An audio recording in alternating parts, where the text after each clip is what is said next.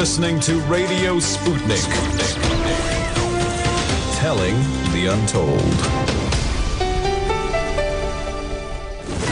Welcome to the Open University of the Airwaves with George Galloway. Only on Sputnik Radio. There she was, tucked away in plain sight, not in Israel or in Paris, but in New Hampshire.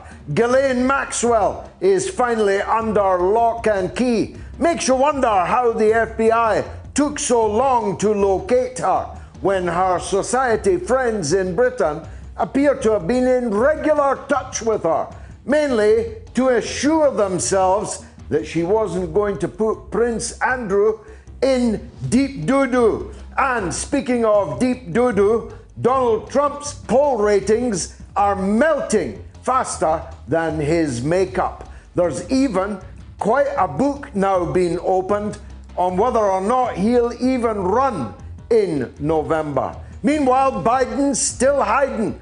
The basement tapes still keep coming out, but no rave reviews. And here in Britain, the Scottish nationalist vigilantes are lining up across the border, telling English travellers by car to get the F out of Scotland. Believe it or not, they were done up in white suits with hoods. Yes, that's right. Scotland's KKK were telling the English to get lost, even though the furlough is mainly being paid for by the taxpayers in England. And even more pertinently, aeroplanes are landing in Edinburgh and Glasgow every 60 minutes from abroad, and not so much as a temperature taken, never mind being turned away at the air frontier. We'll be talking, of course, about the coronavirus and much, much else. This is a radio show with pictures, so fasten your seatbelt. It's going to be an unusually bumpy ride. Radio Sputnik. We speak your language. The mother of all talk shows. The only education you can get for free.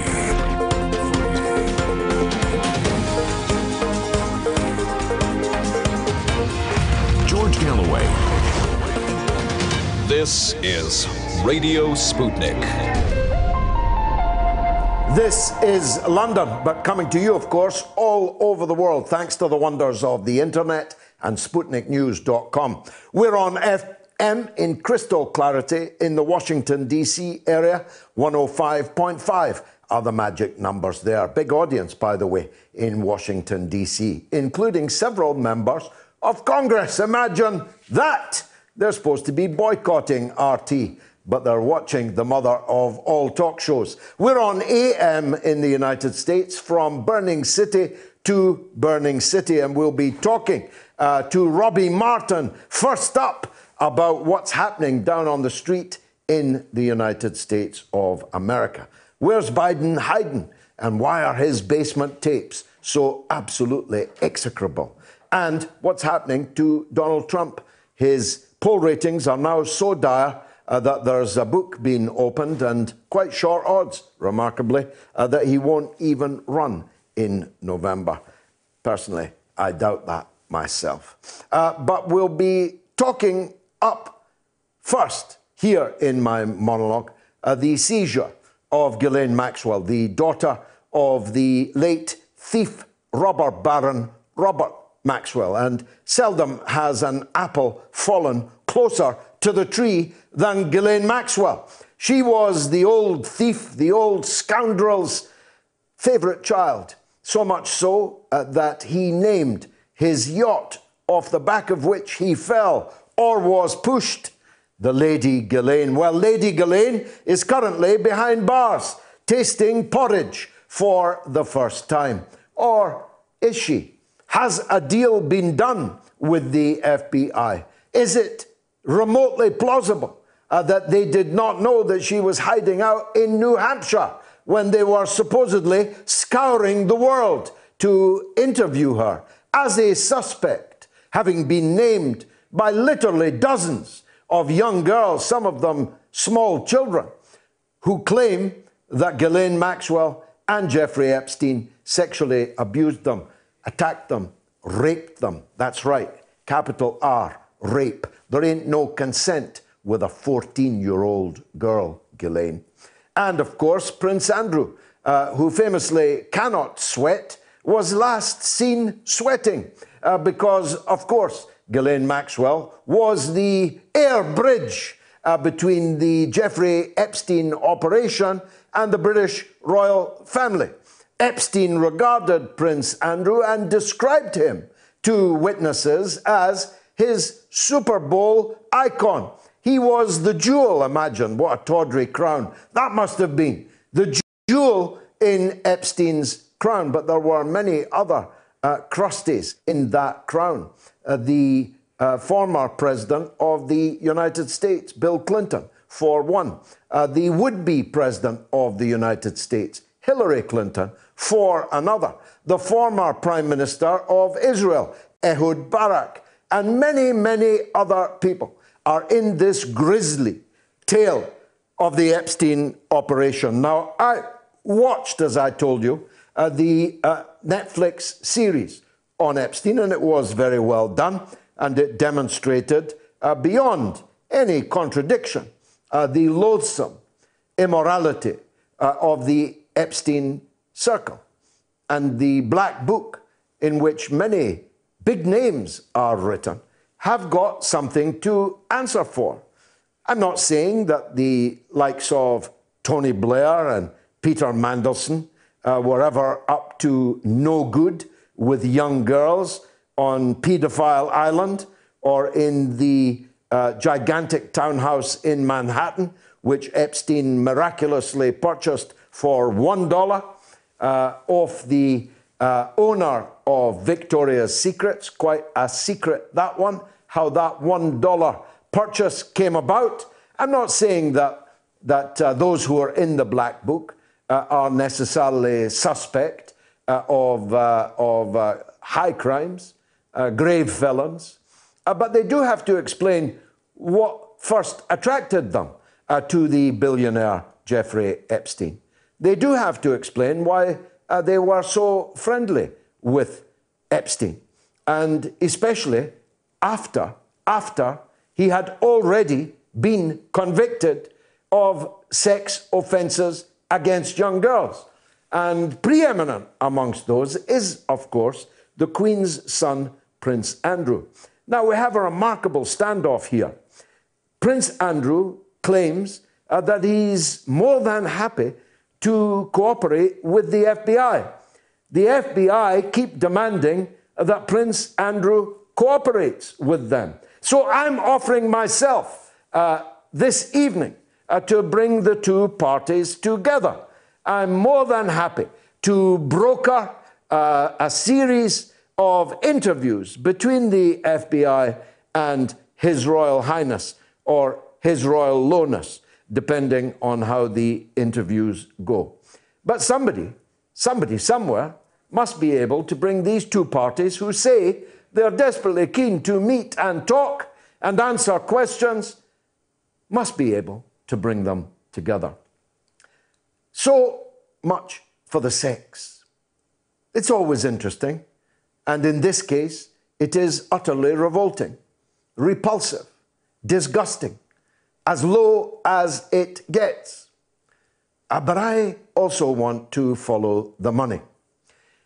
I want to know where Epstein got all that money because there is no discernible trace uh, of how he earned uh, billions of dollars, much of which he left uh, but uh, most of which he spent on a lifestyle that can only be described as plutocratic. He was living as if he was one of the richest men on the earth, in which case, where did he get that money? Whose money was it? Ghislaine Maxwell, it said, was given a $4 million helicopter as a present from Jeffrey Epstein. Where did that money come from? Where did the money come from for this series of luxurious properties all over the United States, all over Europe, and of course, infamously in the Caribbean?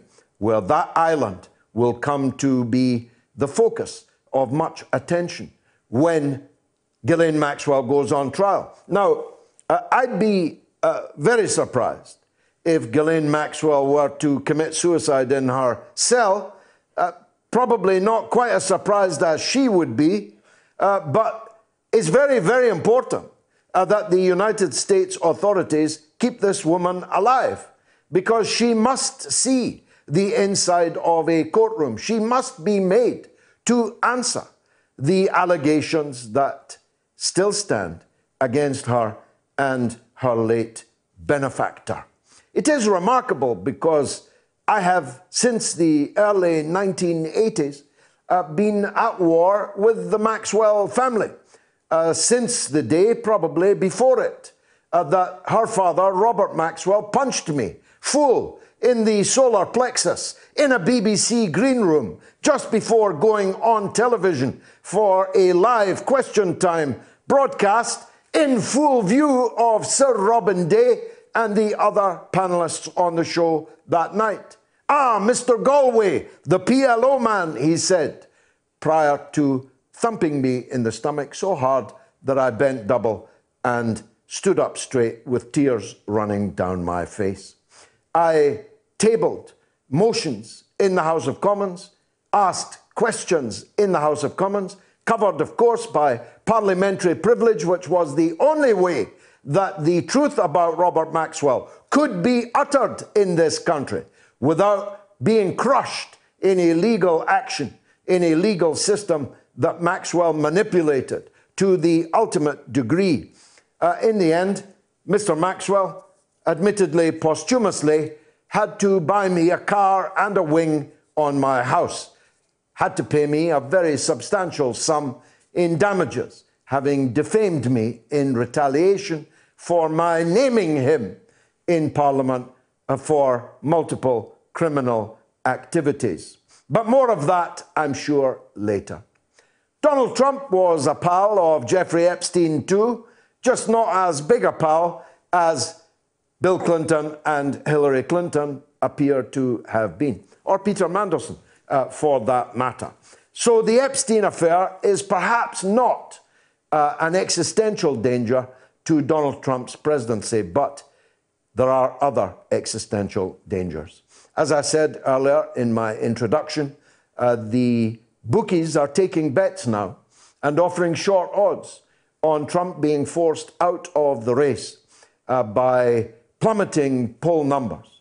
The basement tapes, pitiful though they are uh, for Hayden Biden, are still coming out, and Biden's opinion poll rating is currently 50% to Donald Trump's 36. Even in Ohio, Biden is substantially ahead of Trump, which would mean an electoral college landslide. Now, you may say, why? Why would Trump bow out? There appears still to be life in him, just not life as we know it. Well, here's the reason Donald Trump's going to badly need a pardon, and he can't pardon himself. If he is not to spend the rest of his life behind bars or in courts trying to stay out of prison, he's going to need a president in place that can pardon him for any crime or misdemeanor uh, that he may have committed. That would argue in favor of him making way before November for Vice President Pence, who would then pardon President Trump, who could then go off to golf till his heart's content and as long as his bone spurs sustained him on the 18 hole walk around the course. Uh, it's a long shot for me. I don't myself see it, uh, but it's short odds now at the bookmakers in the United States of America. We'll be discussing it uh, with Robbie Martin and Anya Parampil uh, in the show today. We'll be talking, of course, about Venezuela, where, as I, I think, predicted last week in the short which we showed you from RT, uh, that the High Court in London would legalize theft without even wearing a mask. Uh, they legalized the theft of a billion dollars worth of Venezuelan gold bullion, handing it to a man in the street on the flimsiest of grounds that that man had declared himself to be the president of Venezuela. It has not just been a theft, it's been a murder. It has murdered London's reputation as a financial centre. And I have no hesitation in saying to anyone who will listen don't keep your money in London. If I were to win the national lottery, the last place in the world I'd keep the money is London because London's banks are run by thieves. T H I E V E S. Thieves. That's what you've done, High Court, justices. That's what you've done, Her Majesty's government.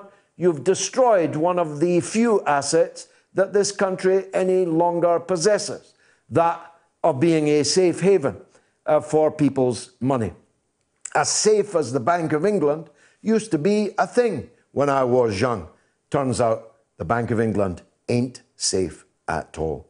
And we'll be talking, of course, about the Scottish nationalist cagoules uh, at the border uh, with their, literally with their, uh, their uh, suits.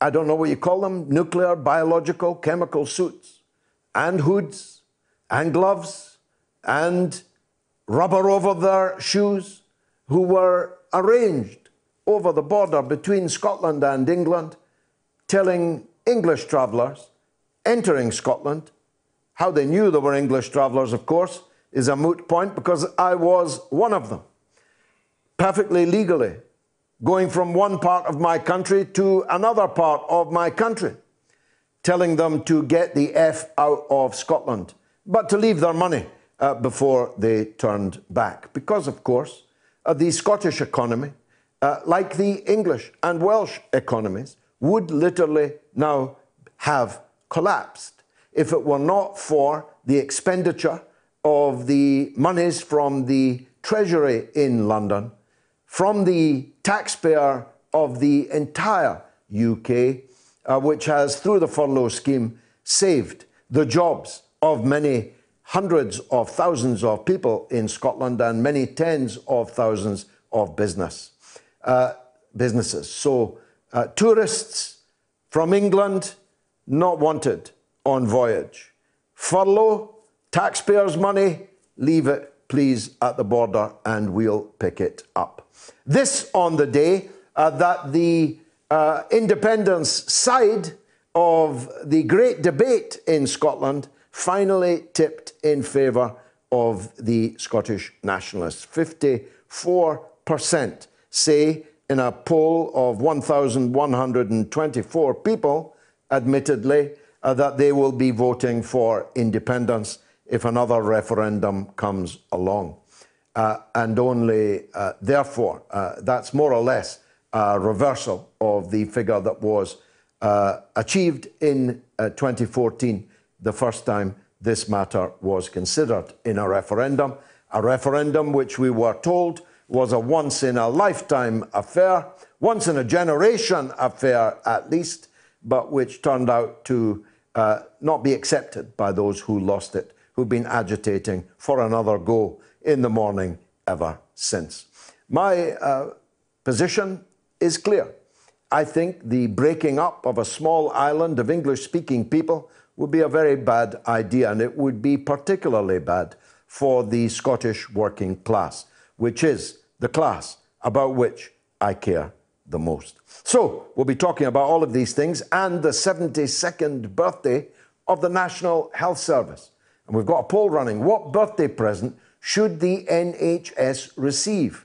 A a PFI write off, that's the private finance initiative, which has turned into a giant albatross around the neck of the National Health Service, introduced first by the Conservatives, but multiplied many times over uh, by that most Scottish of all governments Tony Blair, Gordon Brown, Robin Cook, uh, Donald Dewar, uh, Alistair Darling, and so on. There were more Scots in that government that landed the NHS with this uh, huge yoke around its neck than any government in all history. So if being governed by Scots is thought to be the be all and end all, uh, the Blair Brown years would seem to suggest that that ain't necessarily all that matters. So, A, a PFI write off, B, big pay rises for the NHS staff, or C, free tuition fees for nurses. You can vote now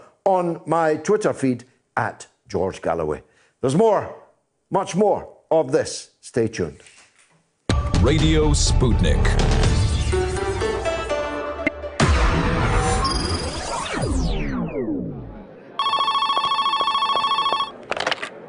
Hello, Pizza Express Woking. What is it you want? Oh, you want an ill-advised interview on the BBC? A cheese pizza, extra immature, and a raw bailout. No, we don't take taxpayers' money. Yeah, but we do take contactless. Would you like a receipt for that, Mr. Prince?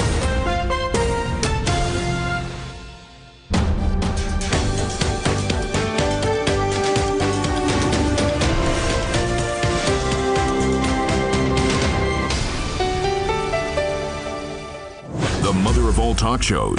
Join our faculty of legends, contributors, and callers. Everyone is welcome. So, first to the United States, Robbie Martin, filmmaker extraordinaire, and of course, co host of Media Roots Radio, joins us now, uh, I hope, uh, from the United States. Robbie, welcome back uh, to the mother of all talk shows. Uh, let's start, uh, if we may, uh, with this idea that has begun to circulate quite powerfully in the United States that Donald Trump won't even turn up in November, that he'll chuck it beforehand in order to get a pardon for anything he's done wrong from Vice President Pence, who would then become the Republican nominee. Where do you stand on that? Well, thanks for having me back, George. Um, I, you know, it's interesting you asked that because I, I think what I've been seeing, and I think that's what's kind of going under the radar, is that it's not just Biden who appears to have some form of serious cognitive decline.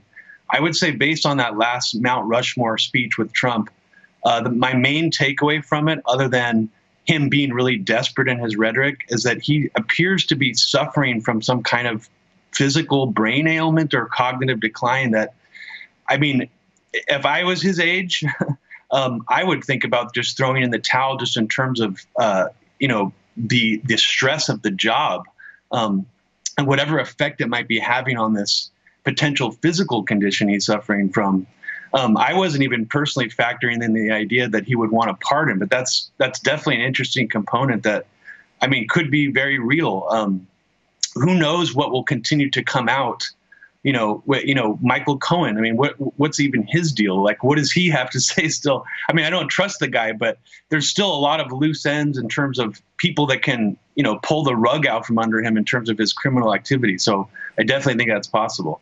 Well, uh, it just seems to me that the the Democrats will be so vengeful towards Donald Trump, and with the support of, of course, the fake news media that Trump has been lambasting uh, in uh, virulent terms for four years, uh, that the chances of Donald Trump leaving office peacefully and then spending the next few years in courts, if not in jail, uh, that would be a powerful incentive, I think, to Donald Trump to bail out early. Uh, Pence becomes the stand in president and pardons uh, Trump for any and all allegations of criminal uh, behavior. Uh, I would have thought that was quite an interesting offer for President Trump. Yeah, I mean, it, it could be potentially depending on what. I mean, it would be interesting to know what things Trump may believe are looming over him criminally. Um, that's something I, I, haven't really considered. But now that you're mentioning it, um, I mean, there's got to be there's got to be stuff out there. I mean, even just the let's even just talk about what you were bringing up earlier, the Epstein stuff. I mean, uh, Ghislaine Maxwell, um, what's going to come out from her trial? What's going to come out from Alan Dershowitz? He just tweeted a few hours ago that he hopes there's videotapes that Epstein made uh, because he believes he'll be exonerated if they're if they are. Um, so that could be That probably means there aren't, Robbie, yeah, probably. or that they're Um, in a safe place. Yeah, yeah. Or he's or he has some kind of really crazy fetish that he wants those videos to come public. I, I have no idea, but um, the yeah, it's it. I think that could be ten, potentially be very bad for Trump if that comes out because I think based on his behavior last time when Epstein was actually put in jail before he committed suicide, um, Trump was awfully mum about that, and you would think for someone who was that reviled, Trump would have a lot of horrible things to say about them, but he was awfully quiet. So I think that that signals that there is something in that Ghislaine Maxwell arrest that will come back to haunt him for sure. So it could even just be something like that, potentially. Were you shocked by Ghislaine Maxwell's suicide next week? yeah. Yes, I was, George. I was. I was. I was very shocked. Do you think she'll uh, end up on trial or she cut a deal with the feds? I believe that she will cut some kind of deal. Um, I, I believe that she will. Uh, and I don't know what kind of deal that will be, but if she spills all the dirt, it'll unravel this three decade, four decade long, you know, family lineage lineage of uh, deep state and conspiracies that um, will blow everybody's mind. I mean, just the just her father and her sisters um, that Whitney Webb has been recently talking about is uh, is pretty revealing. So, um, yeah, I mean, I I'm looking forward to seeing whatever will come out. But I, I do, unfortunately, George, I do think she will cut some kind of plea deal. Her charges are actually not even for um, underage child sex; they're for something else. So that to me signals that this might not be as good or as you know explosive as everybody's hoping it's going to be. But I'm still holding. It may be that they've be, they've spent the last uh, year or more when they were supposedly looking for Ghislaine Maxwell, actually negotiating with Ghislaine Maxwell uh, on what she might plead to. Absolutely, yeah. And and what was this strange situation where she was um, staying with some corporate CEO in some you know rural mansion somewhere? Um, you know, who's that guy? Uh, like, it's just strange how many connections she seems to have to different oligarchs and people who are like billionaires and multimillionaires. Um, but yeah, I think it's very, very likely she already cut some kind of plea deal. Uh, this will unravel the lives and the reputations of so many elites that it'll it'll be prevented in some form. Whether Now, that what's means that happening uh, down on the street, Robbie? There's virtually no coverage now uh, of these demonstrations and attacks on statues and so on. But as I understand, they're all still going on and in significant numbers. That's absolutely right, George. I think what happened was the media was really covering them initially because of all the rioting and the property destruction. And they kind of created this narrative where it was like, we will sort of back this, you know, ideologically if the, pe- the protests are very, very safe and peaceful. And I think um, after that, oddly, uh, they completely stopped covering it for the most part.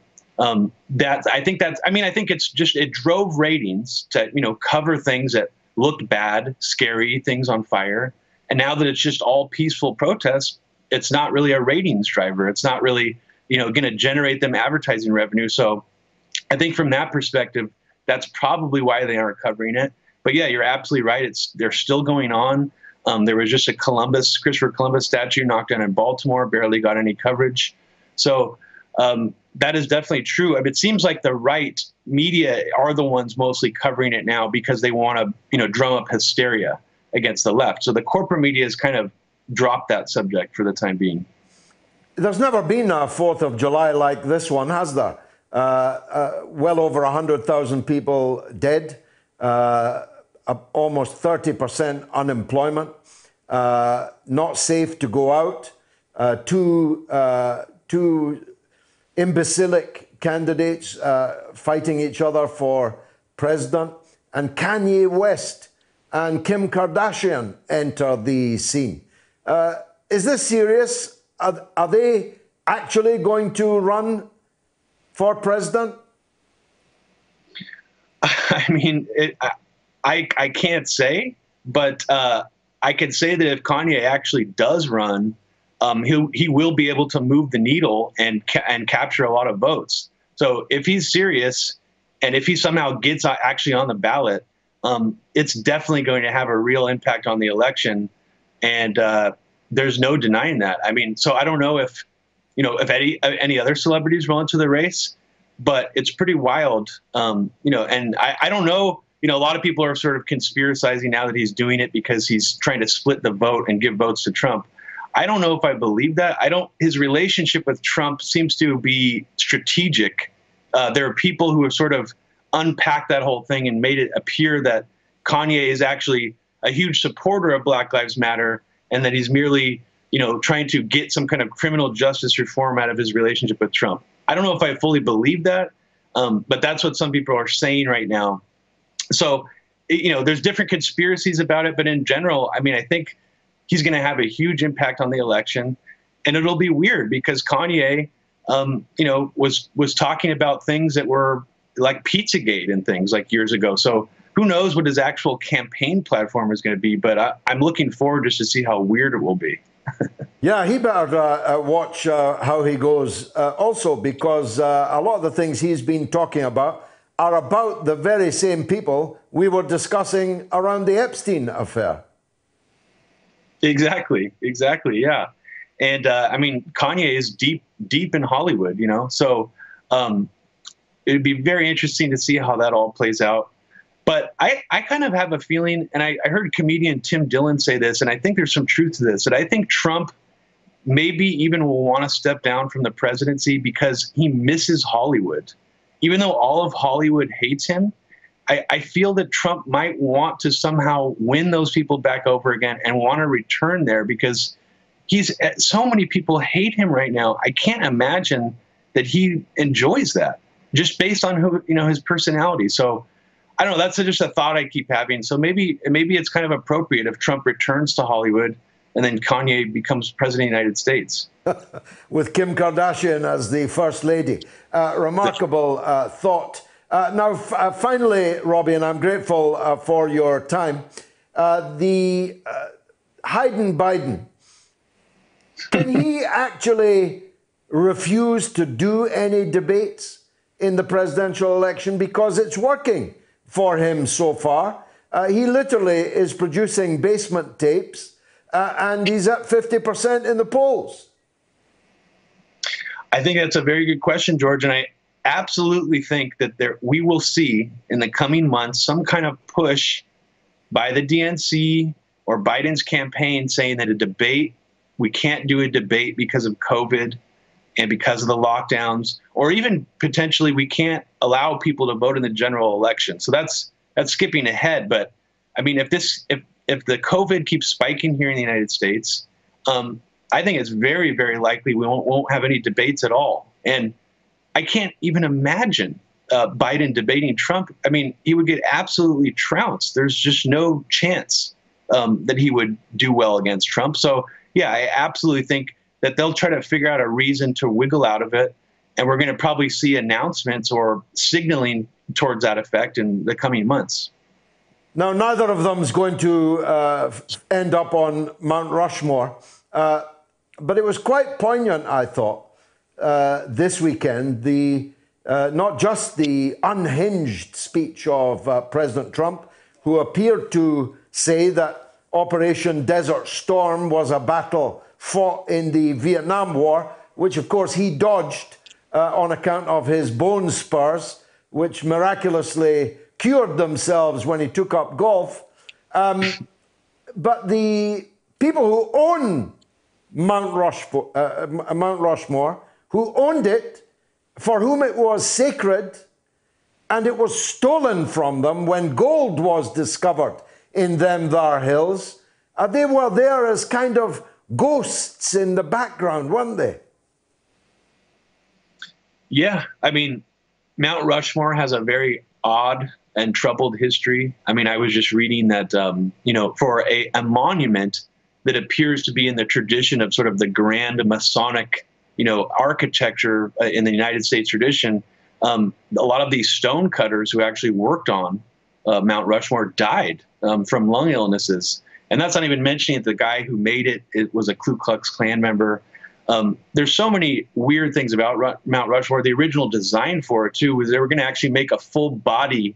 You know, if it took that long to build it, almost 25 years, they were going to make a full body representation of all these presidents. And imagine how garish and horrific that would have looked carved into the side of a mountain. So I guess we're lucky that all we got was an unfinished, you know, four presidents' busts on the side of a mountain. But yeah, it's it's really sad to think that that was you know a sacred Native American site. Um, the whole the whole mountainside of it looks gorgeous. I mean, the original you know rock formations.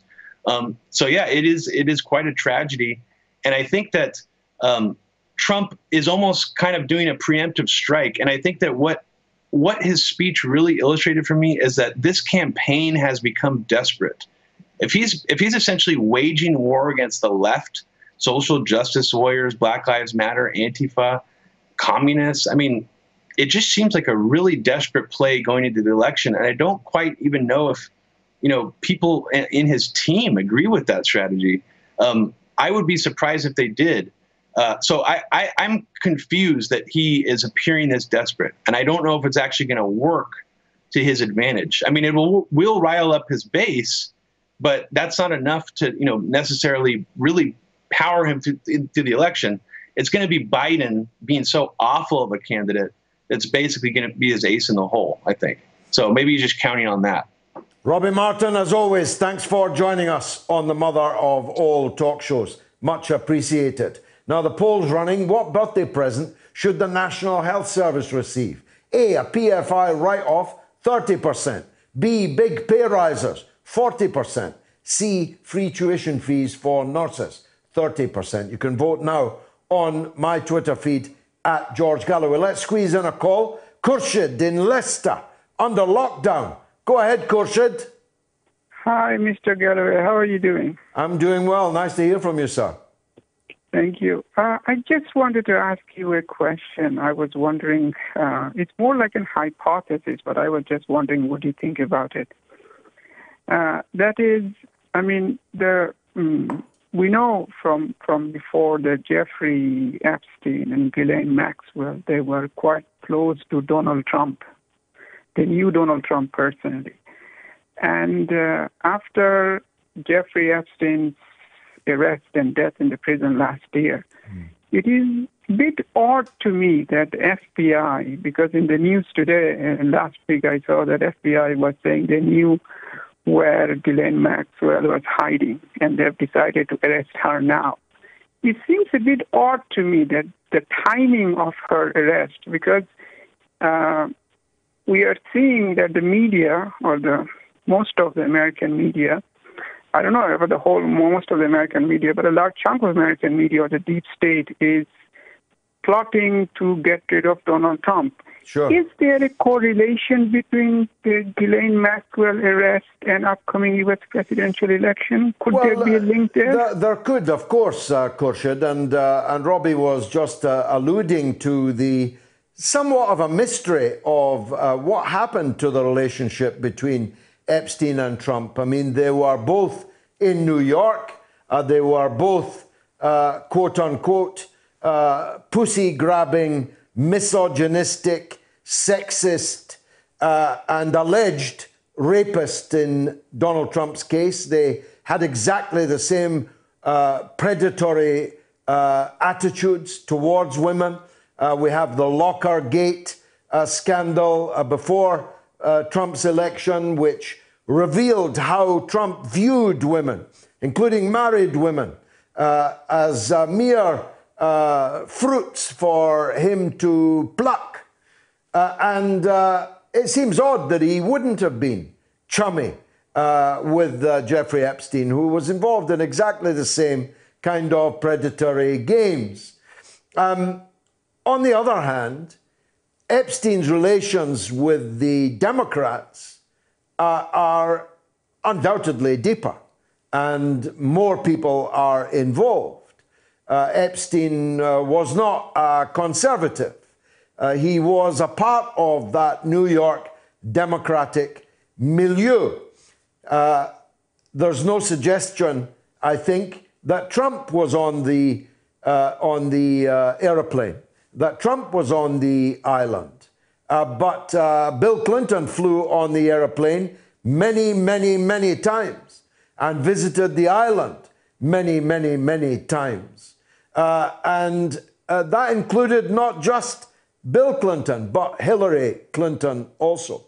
So it seems to me that both parties are, are uh, compromised by their relationship to uh, Jeffrey Epstein. Khurshid, thanks for that first call. Uh, now, uh, every week I do a short for RT. It's only four minutes. Take a look. This one's on Afghanistan.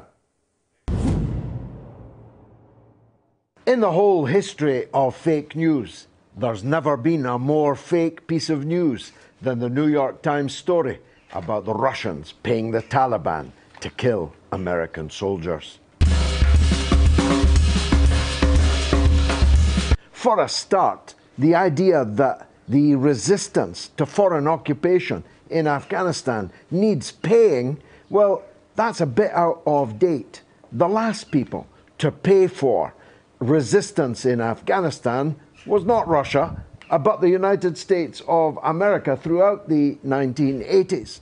Billions of dollars in money and material, weapons and propaganda support was poured in by the United States taxpayer into the fathers or older brothers of the Taliban. And the purpose was not to kill American soldiers, but to kill Russian soldiers, thousands of whom they did kill. You might call it a bounty, a dollar bounty for every Russian head brought in. But the Afghans have been resisting foreign occupation for centuries, if not millennia from Alexander the Great right up to Donald Trump, not the Great. The Afghan people have never accepted the foreign occupation of their country. You can ask the histories of the British Army itself, which was three times sent packing uh, by the Afghan resistance. The Afghan people will not accept foreign soldiers on their land and never have and they don't need anybody in Moscow to pay them. But the reality is, this story, which was planted by sections of the United States intelligence services in the New York Times, was then spread across the whole world, despite the fact it was completely baseless and had no evidence attached to it at all. It was a fact free story and is now completely disputed by the intelligence chief of the United States himself. They said the president was briefed on this fake news story. But in fact, he was never briefed because the intelligence services chiefs themselves knew that the story was completely baseless. The question that arises, therefore, is why was this story planted? Well, we now know because the Democrats in Congress have now tabled obstacles to Donald Trump's plan to withdraw American soldiers from the disaster of Afghanistan. Just in case you've forgotten, we invaded Afghanistan, Britain and the United States, and one or two other European countries as long ago as 2001, or 19 years ago. The First World War lasted four years. Uh, the Second World War lasted six years. That's 10 years in total. We've been in Afghanistan almost 20 years, almost twice as long, and have achieved absolutely nothing. All the blood that was spilled, the blood of our own soldiers, the blood of American soldiers, but overwhelmingly, of course, the blood of Afghan civilians, has all been shed entirely in vain. The political situation in Afghanistan today is exactly what it was when all of this began.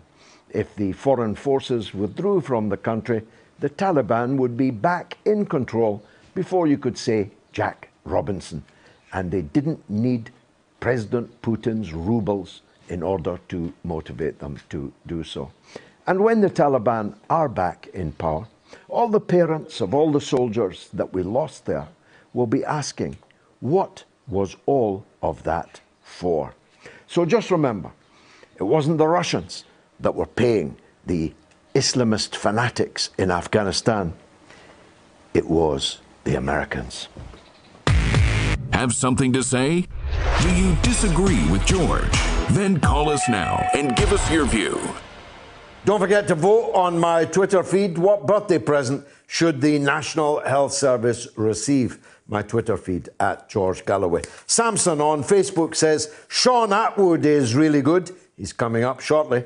Be interesting to hear what he says Maxwell can expect in prison and what he thinks about the circumstances around Epstein's death. And Connor also says, Can't wait. Shaun Attwood is always a great guest. Maisie says the British government is most likely trafficking young men and women in this country. Why are there no arrests? And Arthur says, for Maxwell to leave a safe home in France into the welcoming hands of the FBI suggests a deal has been done. Already the wheels of injustice have moved into gear. Very interesting conspiracy theory, that one might have some legs. We'll talk to Sean shortly about that. Let's take some calls though. John is in Berkshire in England. Let's hear from him. Go ahead, John. Hi, George. Good talk show. Every Thanks. Sunday as usual. Thanks, mate. Uh, listen, this Prince Andrew, Epstein, Maxwell thing, Yeah. this has got to come to a close. It's been going on far too long. The victims need closure. Now, Prince Andrew's got diplomatic immunity. Uh, okay, we understand that. I believe that can only be used once. Has he already used it? Is this why he's not going to the US? Also, I think that the assets that that Ghislaine Maxwell's got, get them frozen, the helicopter, the mansions, get that sold off and put the money into the NHS. That helicopter, £4 million, can save a lot of lives used as an air ambulance. And uh, I think the Home Secretary needs to start putting the foot in to get this man over to the United States now. Powerful, John. Many thanks for it. Sam is in Cologne in Germany. Let's talk to him. Sam, go ahead, sir. Hello, Mr. George Galloway. How Hello. are you? By the grace of God, I'm good. Thank you. Go ahead. Uh, thank you for having me. Yes, I want to talk about the fake socialists like uh, Bernie Sanders and Jeremy Corbyn. Actually, they disappointed their uh, the left movement, the socialists, and also uh, the workers. For example, Jeremy Corbyn has said in to, uh, 2017 that he gonna respect the result of referendum uh, to um, leave the European Union, but unfortunately that doesn't happen, and therefore they've disappointed the uh, the will of the people, and the same thing to the to Bernie Sanders. He said that I gonna fight till the end, and unfortunately he uh, betrayed also the people, the uh, the left movement uh, in the United States, and he called actually uh, Joe Biden uh, as a friend. Oh, Joe yes. Biden. His friend, Joe Biden his friend Joe Biden, yeah. his friend Joe Biden. Joe Biden, he's a rapist. Actually, he's a war criminal, and he said also that uh, Bernie Sanders had said Joe, that Joe Biden has voted for the war on Iraq, and he called it. Uh, he called uh, his uh, his friend, and that's a paradox, unfortunately. And these are, uh, unfortunately, they gonna not help the our movement I mean, the, the left movement in the world. So therefore, they have uh, disappointed us, unfortunately. Well, uh, thank you for that, Sam. I've spoken many, many times about the disappointment of Jeremy Corbyn uh, and even Bernie Sanders, though he's not really uh, my responsibility. Uh, but Jeremy Corbyn uh, is a part of the British Labour movement, and therefore uh, my relationship to his disappointment is more exact, more immediate. Uh, and if you want to know more about what I've said about that, you can look at the uh, speeches I've given. I speak every Tuesday evening uh, on uh, all platforms. You can look back at the ones that we have held on these very subjects. Uh, let me give you the number again. If you're calling us from the UK, it's 02077 982 255. That's 02077 982 255. If you're calling us from the US, it's 001 757 744 4480. Or you can tweet at George Galloway, at RTUK News, and preferably both. And you can vote what birthday present should the NHS receive. Writing off of its uh, private finance initiative debt is up to on 32%. Big pay rises, still ahead, but down one on 39%. And free tuition fees for nurses, down one also uh, on 29%. Uh, let's go to Georgie in Spalding uh, in on the NHS. Go ahead, Georgie.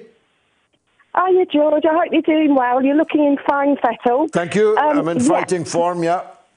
Yeah, good stuff. Right, now I've gone to the PFI because I'm thinking if we write that off, then we can restructure the whole system, which it really, really needs. If you get pro- people promoted to their level of incompetence, being managers, etc., and, and then we'll get the others, uh, like free car parking and all the rest of it, that will come into play as well. Sorry, the dog started barking. That's okay. Um, Do you work in the NHS, Georgie? Yes, I do, and I've um, I've had my COVID test back because I was rather poorly at the beginning of last week, and it's negative, but I don't trust it, so I'm keeping in isolation for seven days. Okay. Um, But you're absolutely also- right. Uh, I mean, if I was voting on this, my vote goes to A, uh, because if Yeah. you write off the PFI, you are freeing up uh, a gigantic sum of many hundreds of millions of pounds uh, that we are Yeah. paying in debt charges on the PFI contracts. And you can use that to improve the service, improve the pay, uh, scrap the tuition fees, and so on. If you if Well, you write off. PFI, uh, then you've got a lot more money to play with. Exactly, and, and remember, I mean, I'm a nurse myself, but it's not just nurses; it's the whole of the workers. And what we've got is all these trusts that compete with each other rather than associating with each other. And you'll get, for example, my bugbear is the poor old porters that deal with all sorts. Um, some trusts they just paid minimum wage and they do not get enhancements for weekend and anti-social hours work. Other trusts they do get the enhancements, and it's all oh, it just needs sorting out. And like I say, I mean, we had the CAO of um, one of the trusts that I used to work in. He phoned up the ward and spoke to one of the deputy sisters. Well, he didn't. Sorry, his secretary did. I corrected myself there, saying, "Oh, this bloke that died of COVID. Can you tell me about him?" And she told the person to go forth and multiply, not so many terms, because basically they wanted to eulogise about this chap that never meant. The whistle blew about not enough PPE, and then he died from it. So anyway, that's my little bugbear on there today. I'll uh, shut up, George. No, but you it's a me. great call. A very, very sad uh, story that uh, I must say. Linda on the email says, Why has the government not included Portugal as an air bridge? I have just returned from two weeks in Burgau, she says. The people were wearing masks, social distancing, cautious and polite. The only risk I had was getting off the plane at Luton Airport, where I sat against the window and watched people pushing to get off and watched crowds of people with no masks or social distancing. The good people of the Algarve will have their economy ruined by a government that are clueless. Uh, it seems poor reward for uh, Portugal being the oldest ally of Great Britain and all that. Uh, Jim says they've been likely negotiating with Ghislaine for weeks. Her insurance against being murdered is that she has some very interesting pictures of some very powerful people being entertained by Jeffrey and others. The fact that she has now been discovered and arrested indicates that terms have been agreed. These are likely for a much reduced sentence and that the third party continues to hold copies, ensuring she keeps breathing. The question is are the FBI there to A, uphold the law, or B, to protect the rich and powerful? Good question. Michael is in Clapton. Go ahead, Michael. Hi there, George. Hi, mate. Go I ahead. just, I, I would like to know if you could clarify um, your stance on the Black Lives Matter position. Hmm. I'm of the view that all lives matter, Sure and they do, in yeah. conversation with various people, it appears I'm a racist for saying that. No, it depends the context uh, in which you're saying it. I mean, self-evidently, all lives matter uh, if you are uh, if you're a decent human being at all. Uh, but as I put it the other week, let me repeat it. If your wife asks you if you love her, it's not the right time to say, "I love everybody." Uh, it would be true to say that, uh, but it would not be the right time to say it. If your colleague says to you, My father just died, uh, it's not the right time to say, Well, everybody's father dies. Uh, that also is true. Uh, but it's not the right time to say it when the agony of black people is all over your television screens because of the disproportionate number of them uh, being killed and assailed uh, by law enforcement agencies in the United States. You get me, Michael? No, no, I don't, George, because I think you're um, not using the same sort of criteria to say that um, in the two things you've just quoted, um, it's it's pretty indisputable that you know what you had said. But when it comes to um, bearing in mind that we've all got one aim is to crush racism. Well, Um, not, but we don't all have that one aim. No, no, but fair-minded thinking people. Um, well, you know, will- tell, tell that no. to the cops in the United States. You Yeah, see, this uh, is the point. This phenomenon, the proximate cause of all of this, is the deep seated, violent racism against black people in the United States uh, in particular, but in many other countries, including our own around the world. Now, unless Black Lives Matter, then all lives don't matter. Uh, so, what's the problem uh, with uh, both slogans at the same time, Michael? Oh, I, I agree, but, but I agree. Great. Um, to a certain extent, but in conversations you have with people, as soon as you say all lives matter, Mm. is what I would say was more important than Black Lives Matter because it covers Black lives. Well, but then but you know, people tell me I'm a but- racist. But that's the problem, Michael. It doesn't self evidently. Uh, we've talked for weeks now about the number of people of colour uh, who are uh, killed by the security forces in the United States of America. Uh, and we know uh, of what happened in history, not just in the United States of America, but even uh, here. We know that much of the wealth of this country, in Glasgow, in Liverpool, in Bristol, in London, uh, was built on the enslavement of black people. So black lives have not mattered in the past. So, what's the problem with embracing the slogan, Black Lives Matter? In fact, all lives matter. But if black lives don't matter in practice, then all lives don't matter. Thanks for the call, Michael. Uh, now, whichever platform you're watching us on, take a minute, please, to press the share button. Tell your friends about the mother of all talk shows on YouTube, on Twitter, on Facebook. But for the first time, if you use Twitch, yes, we're on another platform now. 13 platforms we're going out on this evening, and one of them is Twitch, T W I T C H. Search for Moats TV, M O A T S TV. We've got a new account there. You can join us on Twitch from this very platform this evening. Uh, so, uh, whatever you do, share, share, share. Uh, Graham says, I selected PFI write off because managers who agree sensible contracts at good prices are generally fiscally competent wasn't an option. And Timor says, big pay deal instead of patronizing hand clapping. And Always says, NHS staff have to pay for parking at their own workplace. You couldn't make that up, could you? The height of COVID saw many crying as they were fined a penalty for exceeding their time because they were working in the hospital in a public health emergency. This abhorrent parking tax must be abolished for key workers in general and the NHS in particular. That is absolutely true. And uh, Yoda says, You should have given Maxwell a left and right cross, George, finished with an uppercut of a Glasgow kiss.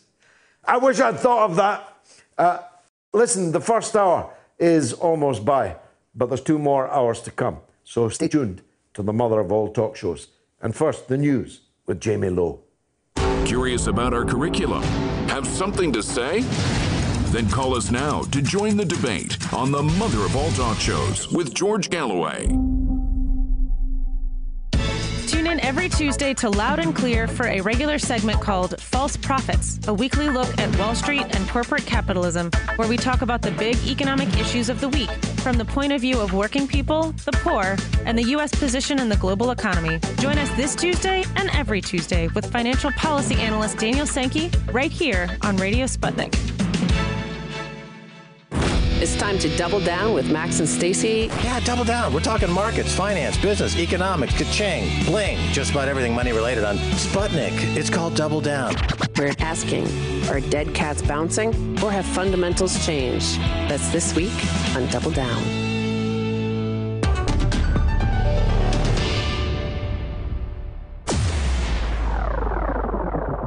Radio Sputnik. We speak your language. Find us at SputnikNews.com.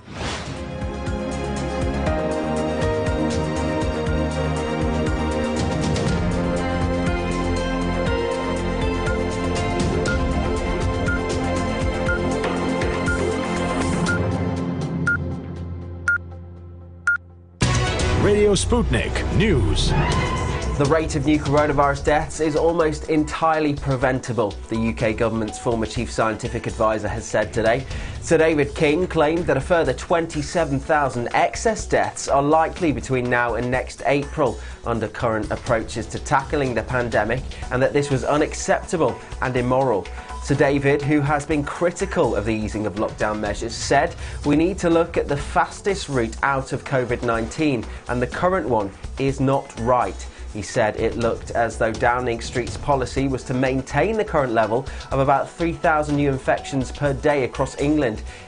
His comments come as pubs, restaurants, cafes, and hair salons reopened across England on Saturday amid reports of some people apparently flouting social distancing guidelines. As new regulations cleared the path for bars to reopen on what was widely dubbed as Super Saturday, drinkers packed beer gardens and outdoor areas. Disorder in some parts of the country forced pubs to close early, with police making arrests after violent clashes. John Apperton, National Chairman of the Police Federation for England and Wales, criticised the drunken behaviour of some revellers and said that it was crystal clear that they would not adhere to the one metre plus rule as restrictions were eased. He tweeted, Finished my late shift with the at Hants Police Southampton City late shift, a busy shift. We dealt with antisocial behaviour, naked men, possession of Class A drugs, happy drunks, angry drunks, fights, more angry drunks and was called a fascist pig by somebody that we tried to help. Health Secretary Matt Hancock, in contrast, said it was nice to see people out and about. Plans to adequately fund the social care sector need to be in place within a year, the head of NHS England has said. Sir Simon Stevens told the BBC the COVID 19 crisis has shone a very harsh spotlight on the resilience of the care system. He added, I would hope by the time we are sitting down this time next year on the 73rd birthday of the NHS that we have actually, as a country, been able to decisively answer the question of how we are going to fund and provide high quality social care for my parents' generation. If you take back the history coming out of the Second World War, the country at that point was on austerity. We had rationing for bread and potatoes. The founders of NHS did not use that as a moment to hesitate. They said, let one of the legacies of the war be the creation of the NHS. There has been a world record rise in coronavirus cases over a 24 hour period, the World Health Organization has said. The new record is 212,326, with the biggest rise in infections coming in the US, Brazil, and India. The previous WHO record for new cases was 189,077 on the 28th of June. In the US, there were a further 53,213 cases reported in the latest 24 hour period. ahead of Brazil and India. Across Europe, the figure rose by 19,694. But as the United States marked a somber 4th of July, with many people confined to their homes over coronavirus, President Donald Trump, in his speech on the White House lawn, made the astonishing claim that 99% of coronavirus cases in America are totally harmless. The president's assertion was without evidence and was his latest attempt to minimize the threat of the virus as it ravages the United States. In another sign of the growing rift between the West and China, Britain is poised to end the use of Huawei technology in its 5G network over security concerns. Boris Johnson is set for a major policy change after the UK intelligence agency GCHQ is believed to have reassessed the risks posed by the Chinese company. The Prime Minister decided in January to allow Huawei to play a limited role in the UK's 5G network as he defied security concerns, particularly from the US, about the firm. And finally, the US rap star Kanye West has announced in a tweet that he is running for US president and he's already won the backing of billionaire Elon Musk. West posted a message to his 29.4 million Twitter followers suggesting he was entering the 2020 race. Tesla chief executive Musk responded to West's tweet saying, You have my full support. If Kanye West does run, he won't be stuck for funding apart from his own money and what Musk may offer him. His wife Kim Kardashian last week sold a stake in her cosmetics company for $200 million. And that's the latest here on Sputnik. I'm Jamie Lowe.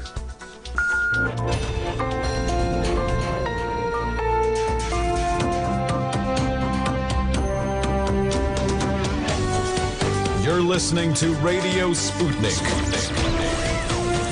Telling the untold. Welcome to the Open University of the Airwaves with George Galloway. Only on Sputnik Radio. You're watching the mother of all talk shows, and the best guests are ours. Anya Parampil is not just one of the United States' young and up and coming journalists of the first rank. She's also a specialist on Venezuela, having been there, worked there, made films from there, uh, to my certain knowledge. Indeed, I have interviewed her before uh, about Venezuela, but I wanted to do so again because this is the week, of course, in which the Bank of England, uh, following the policy of the British government, Uh, won their case in the High Court in London and stole a billion dollars worth of gold from Venezuela. Now, as I said earlier, this is not just theft, it's the murder of London's reputation as a financial centre. No country with any sense would any longer keep its sovereign wealth banked in London because all you need to do is fall out with the British government.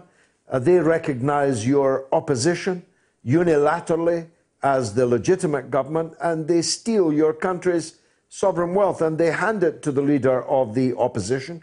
Although, in the case of Juan Guaido, he isn't even the leader of the opposition in Venezuela. He's been deposed uh, by the opposition in Venezuela.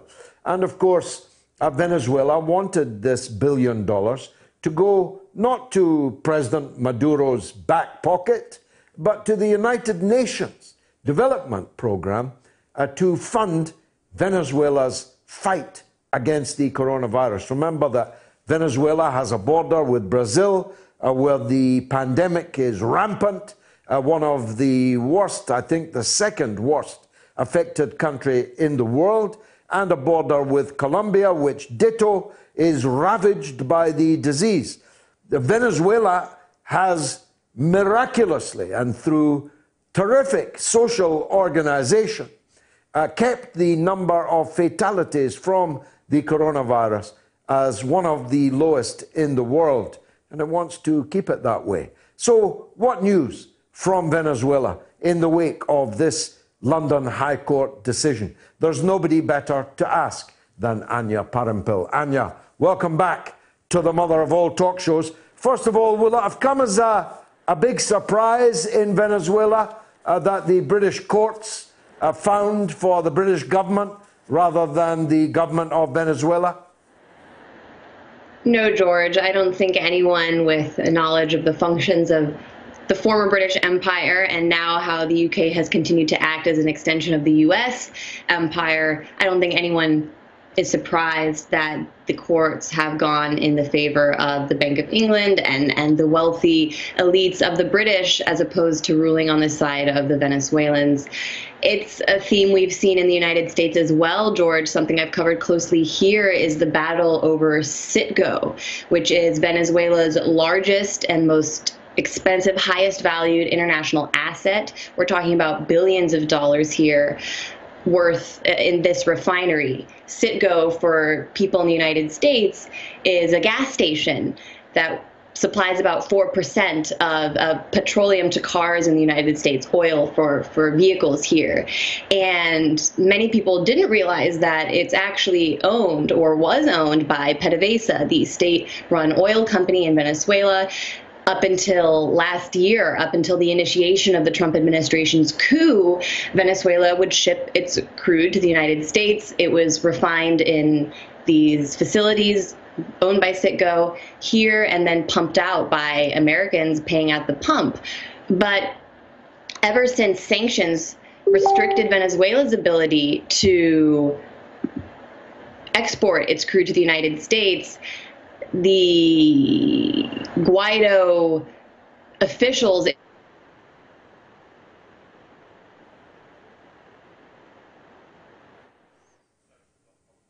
I've lost uh, Anya. I'm so sorry uh, about that. We'll get back to her. Uh, don't worry. Uh, what birthday present should the NHS receive? A. A PFE, PFI write off. B. A big pay rise. C. Free tuition fees for nurses. Uh, and uh, Timor says, watching Moats tonight, be enlightened with a knowledgeable lineup and the man himself, George Galloway, tackling the subjects that are the hot topics of conversation and interest to us all, including Ghislaine Maxwell. And Yoda says, no, I've done that one. Hildur says, Ghislaine Maxwell will die of COVID 19. And on Facebook, Charlie says, we're simply a captive audience for the theatre of world politics. We have no control or say of any kind but they have to delude us into thinking that we do. And Tom says Maxwell is the most protected person on the planet. And yes, she's already done a deal with the authorities. Stephen says they want Trump out more than anything else on this planet. They will cause any event to try and destroy him.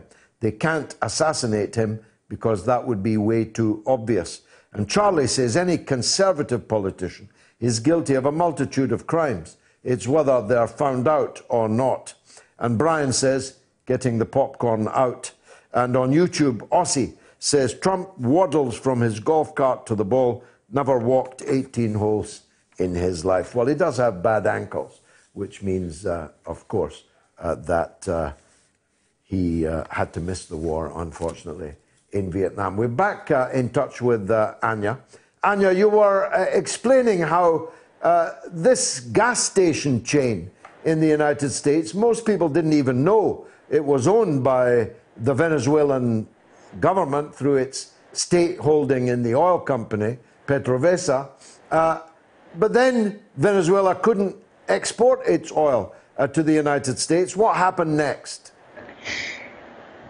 What I've covered very closely and what's just been stunning to witness, George, is how the figures representing Juan Guaido in the United States, Carlos Vecchio, his ambassador to the United States, the man who served until just last month as his attorney general, Jose Ignacio Hernandez, he eh, and and Vecchio both really are just figures who work on behalf of oil companies. Vecchio himself was a lawyer, a high level lawyer representing ExxonMobil in Venezuela in its fight against the Venezuelan government until it was kicked out of the country in 2007. And Jose Ignacio Hernandez is very important, someone that we should all know about because we don't hear about him as much as other figures, but he actually built the legal framework and assisted corporations in the United States fighting for essentially their right to liquidate Citgo. Again, this is Venezuela's largest international asset. It's its crown jewel on the world stage. And because it is now under the management of these figures, it stands to be liquidated at the order of the court in order to pay back multiple international corporations. Again, Crystalex is this Canadian mining company I mentioned. There's another one, a glass company based in the United States, OI European Group. And what these companies have done is sued Venezuela's government in court. Now been awarded multi billion dollar settlements. And so, in order to get paid, these companies are saying, all right, or the judge is going to say, liquidate Citgo, sell it essentially to other oil companies, meaning Exxon, the former employer of his of, Guaido's ambassador to the United States. Anyone can buy up the refinery, the gas station, and then that money will go not into the hands of the Venezuelan people, but back into these multinational corporations which are suing the Venezuelan government. And Jose Ignacio Hernandez, Juan Guaido's attorney general, is someone who, before he was appointed attorney general by Guaido in the National Assembly, he was a Venezuelan lawyer working in the United States at Harvard University. And believe it or not, he was actually paid by multiple oil companies. And this is a story that I'm coming out with this week uh, to illuminate this a bit more, but I've also published already some investigations on the Gray Zone about this. These multinational corporations suing the Venezuelan government actually paid Jose Ignacio Hernandez for legal testimony. He was an expert witness in these cases in order to prove that Crystalex or these these vultures that are essentially vying for a piece of Venezuela's internationally stored wealth, they called on him paid him for his testimony in the courts to support their legal arguments against the Venezuelan government. And then when he took over as Guaido's attorney general, he actually assisted by making decisions which helped prove the legal argument. Basically, that Citgo, even though it was a private U.S. corporation, because it was owned by PDVSA, was something that the, the courts here could legitimately liquidate and and and turn over to these corporations. These people that represent the Guaido administration in the United States, they don't represent any people in Venezuela. They only represent multinational corporations, the oil companies that are actually succeeding while they're not succeeding in Caracas. And I don't think many of them ever thought that they would, George. Anyone who knows something about Venezuela or has been there knows that these people didn't have a chance at seizing power in Caracas. But where they have succeeded with this coup is in setting the stage with their their declaration of, of representing Venezuela, they now have succeeded in stealing billions of dollars of this country's wealth. It's what you're seeing in the UK, it's what you're seeing in the United States.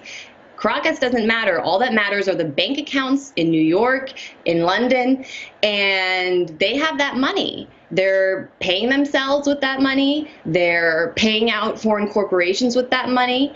And so this just really demonstrates, George, I think, the need for countries like Venezuela to look for a system beyond the U.S. Totally. And uh, I mean, uh, the more you talked, uh, Anya, the more I was agog at the idea uh, that a country like Venezuela should have so much of its capital uh, seizable uh, by, by the United States or Great Britain, for that matter. No global south country should ever again leave a dollar or a penny uh, in either your country or mine. Uh, this uh, has been a long time coming. Uh, again, as you spoke, I realized that this is exactly the playbook uh, that they used against Iraq uh, before they invaded and occupied it. They bled it white, seized its assets, paid themselves and paid the corporations with Iraq's money. Uh, you would have thought that people would have learned the lesson uh, from that period. I hope they learn it now, don't you? Absolutely, George. I think that is the lesson to come from Venezuela. You can have your country under control. You can defeat these forces at home the way Venezuela has. They've defeated this coup on multiple occasions, actual military threats made against the country. But no matter how strong or, or capable of surviving the political project was in Venezuela, the fact that wealth was stored in the United States and Europe just put them in a situation where, I, again, nobody's surprised that these courts rule in favor of the capitalists in the in the in the colonial hubs because that's what they're designed to do. But I do have hope, George, because unlike the situation, the global situation in the lead up to the war on Iraq. Now we're decades out of the collapse of the Soviet Union. The United States is not the sole reigning power in the world anymore. In fact, something that gave me hope was last year I went to Venezuela to attend the meeting of the foreign ministers and some heads of state of the non aligned movement, which is the largest group of countries in the United Nations 120 member states, essentially everyone other than the United States, Canada, and European nations, you know, Africa, Asia. The parts of the world that The Economist never includes in its maps the parts of the world that the economist never includes in its maps are, are represented by this bloc, the non-aligned movement, and they met to discuss this very issue. I was in the room when Foreign Minister Javad Zarif from Venezuela or from Iran, I'm sorry, pled with his colleagues saying, don't call these measures that are placed on our country sanctions. We're not being punished for anything. This is financial terrorism. He held up his phone and he said, Google the definition of terrorism, and you'll understand that this is exactly what the United States and its allies are doing to Iran, Venezuela, North Korea. Many of the countries in the room all are faced with this war. And the deputy foreign minister of Russia Sergei Ryabkov was actually present for that meeting, and I had the opportunity to interview him, and he couldn't underscore enough how, for the rest of the world, this is the primary focus is building a financial system not based in London, not based in New York or Paris, but based on mutual cooperation and an alternative to the European US dominated system that we've faced now for over 100 years. I mean, this is the only way that these countries are going to be able to develop and survive in a sovereign and independent way is when they really can truly operate outside of this system. And that's what Russia's working towards. That's what China's working towards now. And I think these countries are in a better position to to make those moves now than they were, say, in 2001 uh, during the lead up to the war in Iraq. Again, the United States, its objectives were defeated even in Syria. So it's been a slow slow defeat with a lot of pain and a lot of suffering. The impact of these sanctions cannot be overstated people are suffering, people are dying as a result of this economic war. But I do still think there is hope because the rest of the world is giving up on really cooperating with or, or seeing the United States especially as a as an honest partner or somewhere where you can even store your money. Very positive note to end on. Thank you very much, Anya Parampil of the Grey Zone. Look forward to your piece this coming week on the Venezuelan situation. Uh, thanks for joining us. Shaun Attwood is our next guest on Epstein and uh, Ghislaine Maxwell. But let's take a quick break first. Radio Sputnik. Tune in every Wednesday to Loud and Clear with Brian Becker and John Kiriakou for a regular segment called Beyond Nuclear, where Brian and John discuss nuclear issues, including weapons, energy, waste, and the future of nuclear technology in the United States, with Kevin Kamps, the radioactive waste watchdog at the organization Beyond Nuclear. Listen on Wednesdays right here on Radio Sputnik. Want to talk? Get in touch with us at radio at sputniknews.com. But first, uh, that was the week that was. I look back at the seven days in history which shaped our world for good and ill. It was on this very day, 72 years ago, that one of the greatest political and social creations came into being. It was the National Health Service, which the then Health Minister, Aneurin Bevan, launched at the Park Hospital in Manchester on July the 5th, 1948. It was based on three principles which are as true and necessary today as they were then.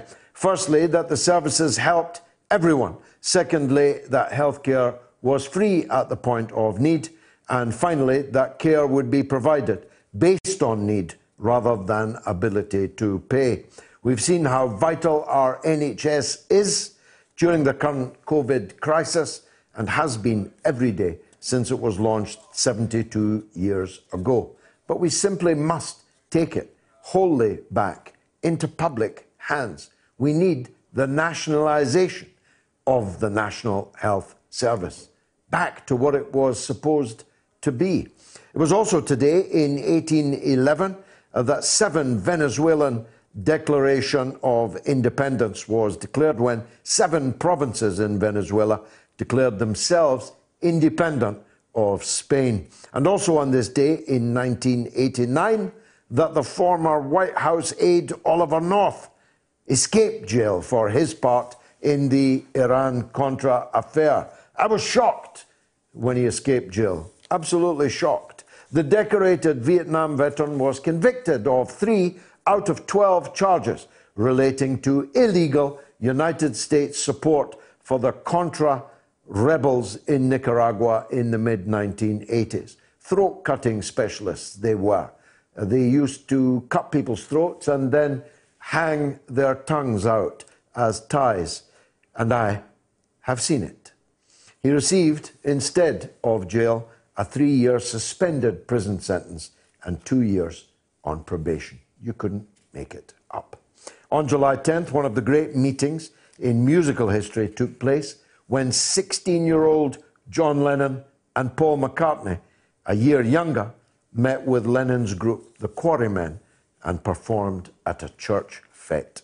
On the same day in 2000, Prime Minister Tony Blair's eldest son, Ewan, was arrested for being drunk and incapable after police found the 16 year old lying on the ground in Leicester Square after celebrating the end of his GCSE exams with his friends, as you do.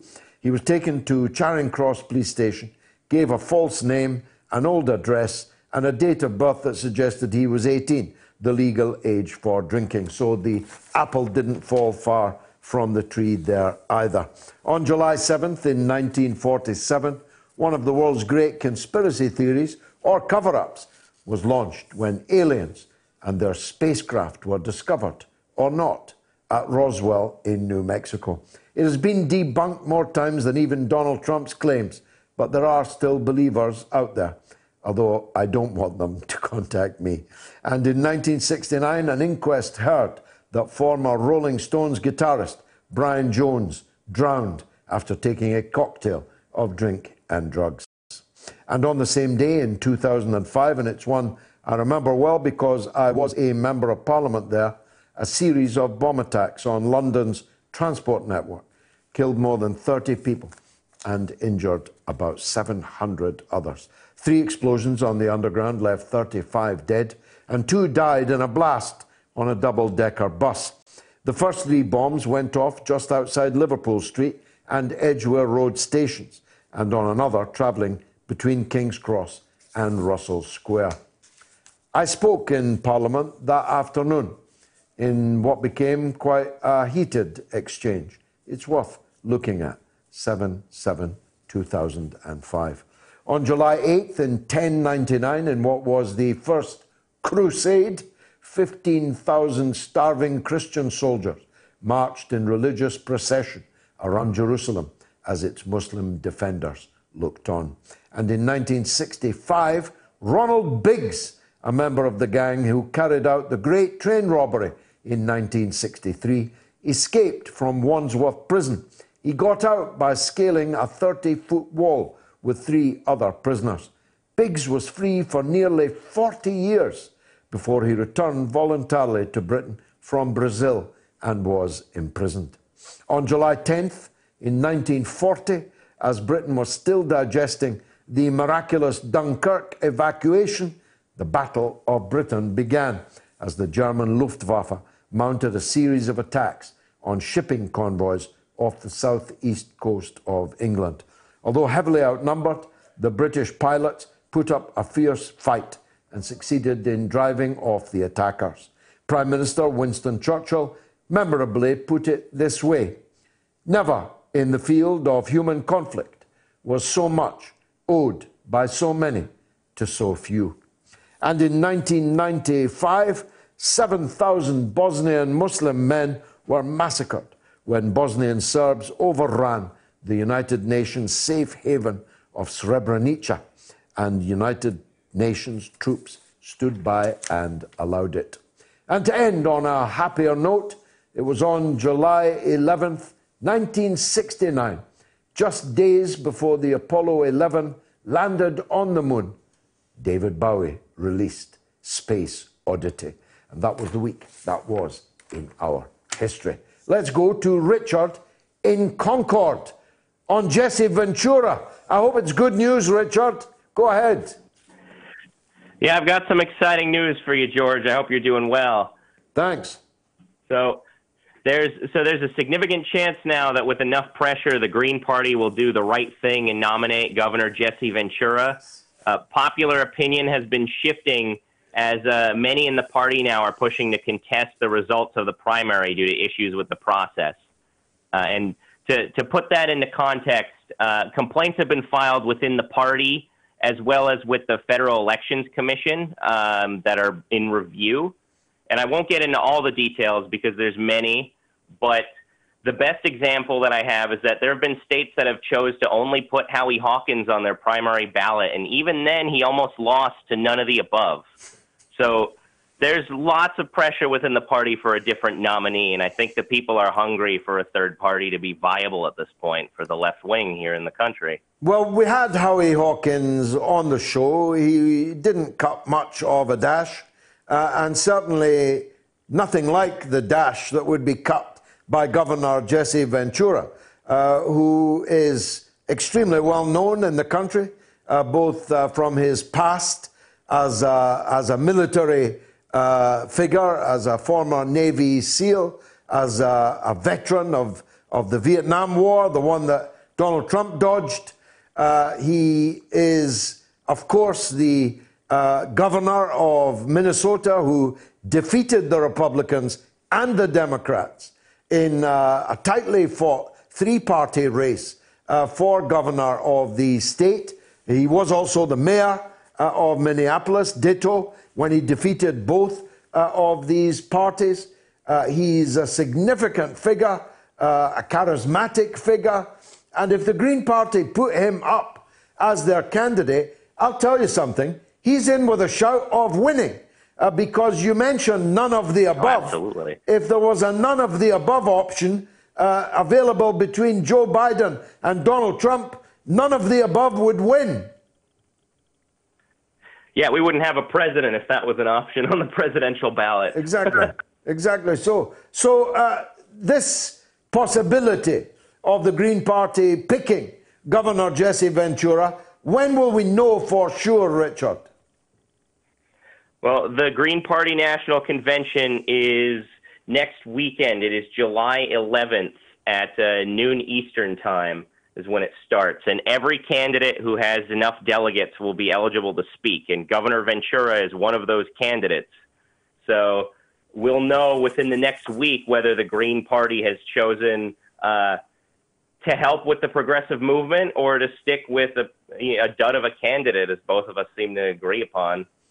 Well, the, I, the best I, thing that I, folks can do. I, literally will pray for that outcome, uh, and I think that uh, Governor Ventura would immediately catapult the Green Party uh, into every headline, into every argument, every debate.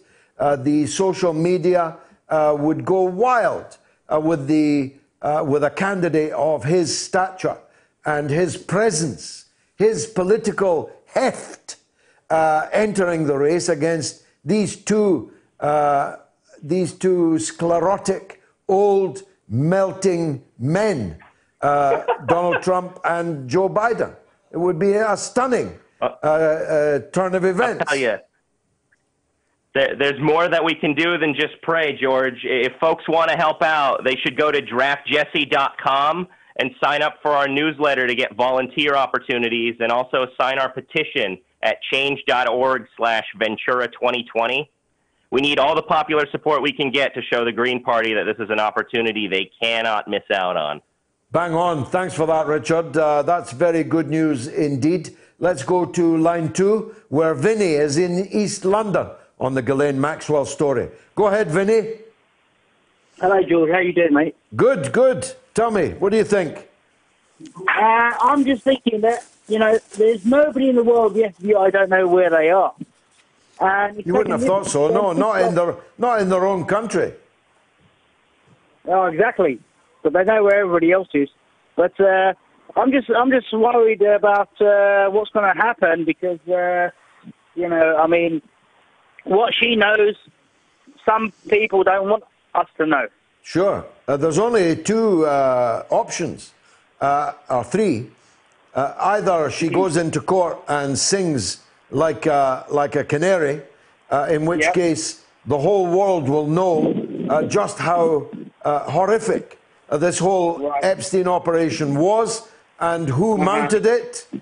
The second option is that she commits suicide before the trial or is murdered. Uh, and the third option is that she cuts a deal with the FBI which conceals the truth about the case and grants her uh, a very limited time in prison. Right, but uh, I, uh, Jules, I like your your third um, option, which was uh, she cuts the deal. I think she's cut. She has cut the deal beforehand because she would not be staying in America. You know, the anybody can pounce on you. She would have gone straight away to a, a country that has no extradition, like France. Why did she not do that? That means she feels safe in America. Well, maybe she wasn't confident she could get out of the country. I don't know. She's got many passports. I mean, you know. Anyway, it's been lovely talking to you, George. And you, Vinny, uh, your skepticism- Listen, I, I wish you well. I wish you well. I voted for you when you were going for mayor. Now it's your turn to be the prime minister. Thank God you, Vinny. bro. God bless you. Thank you so much uh, for that. The poll is going well. PFI write off is uh, now on 35%, up three. Big pay rises, 38%, down one. And free tuition fees for nurses, 27%, down two. That's the poll on what your favourite birthday present for the National Health Service on its 72nd birthday would be. Let's go to Tess in Pembrokeshire in Wales on the US elections. Go ahead, Tess. Oh, hi, George. Um, wouldn't that be something new as Prime Minister, eh? Well, one day, eh? um, right, okay, I've been watching the news. Kanye running for president with the backing of Elon Musk. Right, we've had months and months and months of selection process and whittling down and debates and messing about and hassle, hassle. And then all of a sudden, some like super rich guy comes in and says, "Hey, I want to be president," and another super rich guy goes, "Yeah, okay, I'll back you up." And and that seems like it might be a goer. What, what, what- well, one could almost say you can buy your way to the presidency. Well, I think that right? that, that is uh, truth self-evident. Uh, the uh, the last uh, presidential election in 2016, uh, each candidate spent one billion dollars. Uh, so if you're not rich or have the backing of the filthy rich, you might as well not bother turning up. Uh, and uh, so uh, Kanye West might be richer than the other two. I suspect he is if you include uh, his, uh, his wife's uh, wealth. Um, And uh, Elon Musk is uh, also a very wealthy man, man. So I think this is the age of the independent. Uh, if, you, if the two mainstream parties can't come up with better than uh, Keir Starmer and Boris Johnson here, uh, or uh, Donald Trump and Joe Biden there, well, what's not to love about other third forces, fourth, fifth, sixth forces coming onto the field? So I, I think uh, um, I think it's quite uh, an interesting development. Well, I do too, but uh, from what I understand, isn't it money that's holding up Jesse Ventura from running? Didn't he say that that was one of the, the issues he had was he would lose employment and he It was, lose but uh, that like appears to have been taken care of. Uh, and uh, he's now off and running uh, for the Green Party nomination.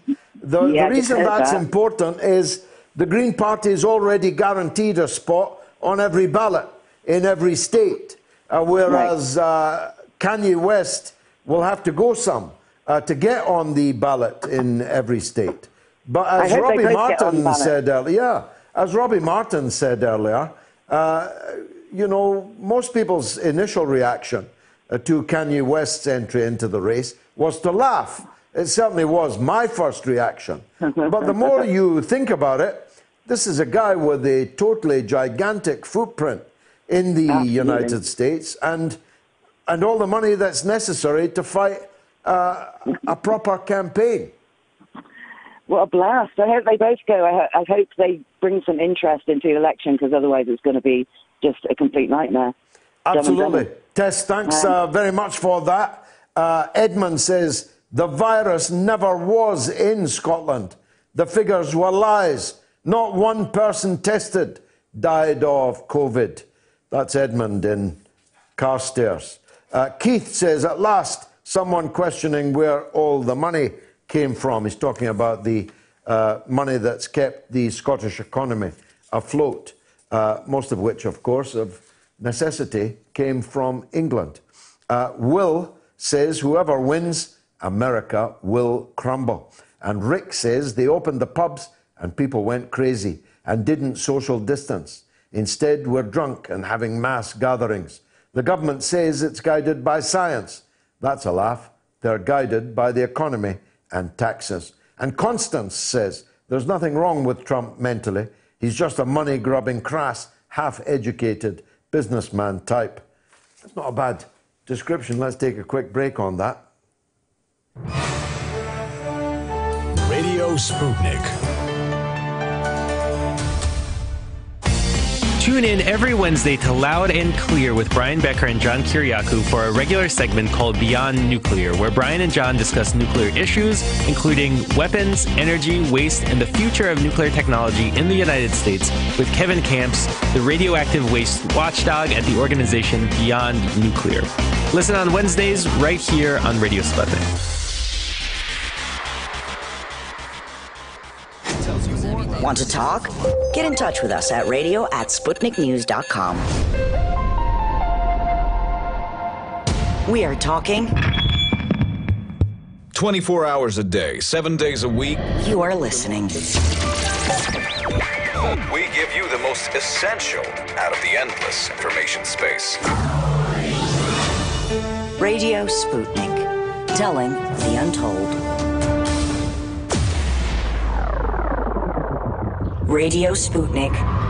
We speak your language. Find us at SputnikNews.com.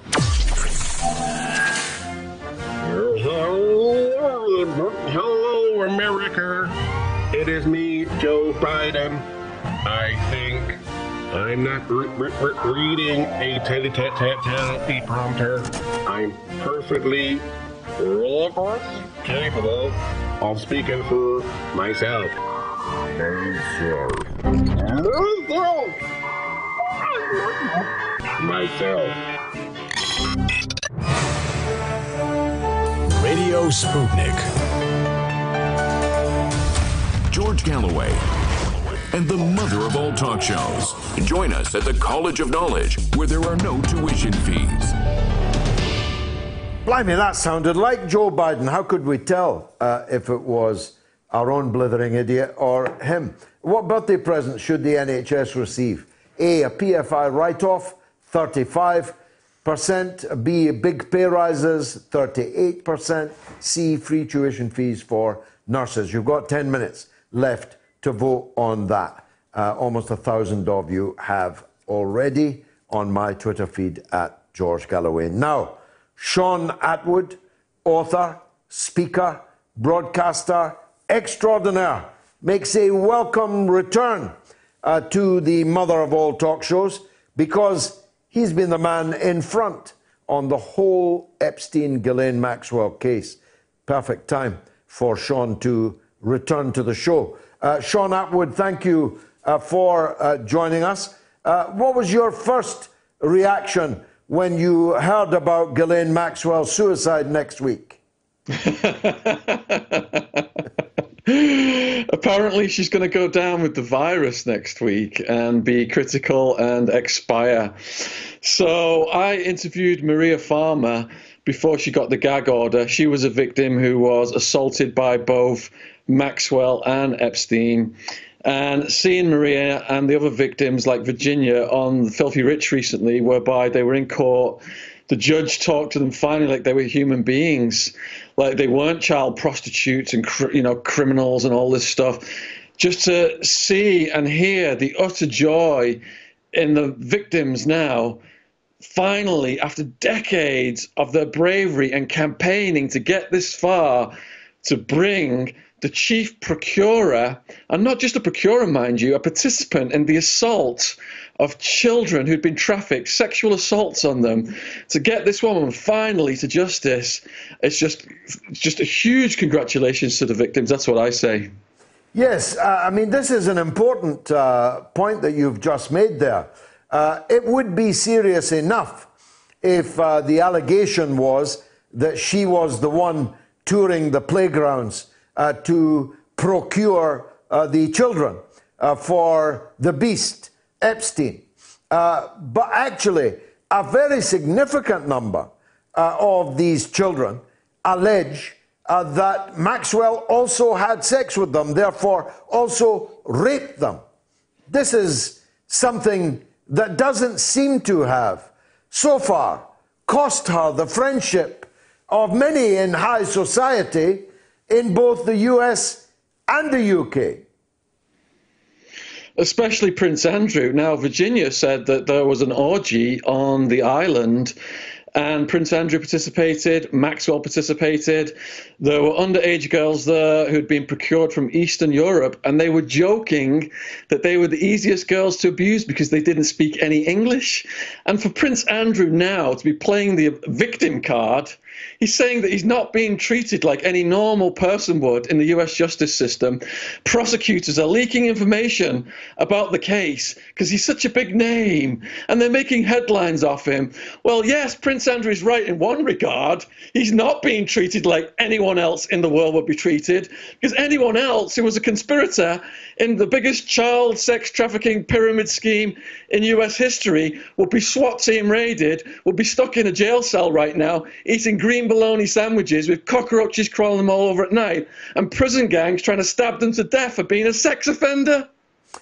What was it all about, Shaun? Uh, it has to be an operation to gather compromat uh, on uh, powerful, rich, uh, and important people, because that's the only explanation for the huge flows of money at the disposal of Epstein, uh, the extraordinary interventions from the top before his first trial and conviction, and the extent to which powerful people remained friends with him even after he had been convicted. Am I right? Prior to this interview, I just interviewed ex CIA officer Robert Steele, and he said this is a massive intelligence agency operation still ongoing with units all across the country and the world, and that the boss of Ghislaine and Epstein in this case was Leslie Wexner of The Limited and I was looking at the transactions between Epstein and Wexner and how Epstein got his wealth. And basically, it was past the parcel on all these property deals. Valuations were miraculously just increased, and then money was transferred from one to the other. So Wexner is the one now who should be being looked at, not just for fraud and money laundering, but Maria Farmer said she was assaulted at a Wexner property and Wexner's bodyguard, who bodyguards Hollywood celebrities right now, I won't say his name, was pacing and threatening to murder her and telling her she was never going to get out of there. And she was so fearful for her life. The only way she got out was because she managed to get her dad to come and rescue her from the situation. So as this goes up the ladder, the next rung on the ladder is Wexner. But mainstream media is purporting that Epstein and Maxwell are at the head of the conspiracy. They won't dare cross that line to show what's above them. The intelligence agency apparatus, the Clinton crime family. It's the Clintons that are untouchable in this. It's Prince Andrew that's untouchable in this. But in the eyes of public opinion, Andrew is ruined, and the Clintons should be exposed next. Well, uh, of course, uh, President Trump's in control for now. Uh, at least he's in office, if not in control. He's in charge of the Justice Department. Uh, his, uh, he always wanted to lock her up. Uh, why doesn't the Justice Department now proceed to lock up the Clintons? Because the Clinton Bush crime families have so many people embedded in all of the federal agencies and have so much power still, it's a line that won't be crossed. You sure? Yeah, everybody I've spoke to on this case does not feel that the Clintons will be ever be held accountable or Prince Andrew will see a day in jail. Uh, uh, on the latter point, uh, I'm perfectly sure you're right about that. Now, if there was, if we, and we've both agreed, the only explanation for the things I adumbrated would be uh, that uh, this was much more than a sex case. It's a disgusting sex case, uh, but it's much more than that. Has to be the amount of money, the interventions to save him, and the ongoing friendships, even after conviction. Uh, all point to blackmail, all point to compromat. In which case, where is that? Where are the pictures? Where are the videos, Shaun? Well, the victims have stated that they've seen control rooms, they've seen where the cameras were hidden, they know about the tapes. One of the Florida cops, uh, Joseph Recarey, who mysteriously died in his early 50s, who was perfectly healthy, he transferred a lot of that material to his superiors who he didn't trust. I was told that by another guy who was in the Florida cops over there, um, John Mark Dougan, who ended up fleeing over to Russia. Now, Dougan is claiming that that information went was passed to the higher ups, not just to the CIA and corrupt parts of the FBI, but also to MI5 and MI6, because there was stuff in there that compromised Andrew. Well, uh, and, and also presumably the Israeli secret services, because there was uh, one of the most frequent visitors uh, to Epstein's townhouse in Manhattan was the former Israeli Prime Minister Ehud Barak. Well, Robert Steele said um, the Maxwell family, Mossad through and through, and Maxwell was bringing Epstein into that fold because they needed a man to capture men, to compromise men. That was the rationale. Now, I'm about to run a poll, Shaun. Will Ghislaine Maxwell face a trial? A, no, there'll be a plea deal. B, there'll be a presidential pardon. Or C, uh, that she will be jailed. Uh, only good taste uh, precluded us uh, adding another option, uh, namely uh, that she will somehow perish from uh, COVID 19 or uh, hanging herself with paper sheets in, uh, an, in a cell that isn't filmed and over which there is no guard which of those four options uh, would you settle on? I think Wexner and the Clintons will be instrumental in having her whacked. Wexner's tax attorney was taken out mob style, and the police accidentally re- released a report showing all of Wexner's ties to organized crime. So if Wexner was their immediate boss, they were mid level managers responsibility is going to fall on him, like it does in the mafia, like you saw in Goodfellas. Your friends end up killing you. Now, if she doesn't end up dead, there's no way it's going to end up in a trial. When Kenneth Lay got arrested, I said to my friends, there's no way this is going to end up in a trial. Because if it's a trial, certain names are mentioned, government agencies have to take action. So if she doesn't get killed, it's going to end up in a plea bargain. And in that plea bargain, certain measures um, and agreements may be made to protect the higher end of the intelligence agency apparatus. But a plea bargain still sends her to prison for many years, a fate which her father escaped uh, by jumping off the back of his boat or being pushed uh, off the back of his boat. That is another option, isn't it? A genuine suicide anything can happen with plea bargains because in cases like this, after watching Filthy Rich and just being moved by the victims, people all over the world are demanding justice. So what they could do is slap a big sentence on her now, and if, a, if the fix is in, there's already an understanding that down the road, when it's out of the public eye, this goes to an appeals judge. He gets the right amount of backsheesh to reduce the sentence, and she gets out without having to serve what was agreed and what was publicised in the beginning to satisfy public demand. My goodness, how little faith you have in our justice systems, Shaun Attwood.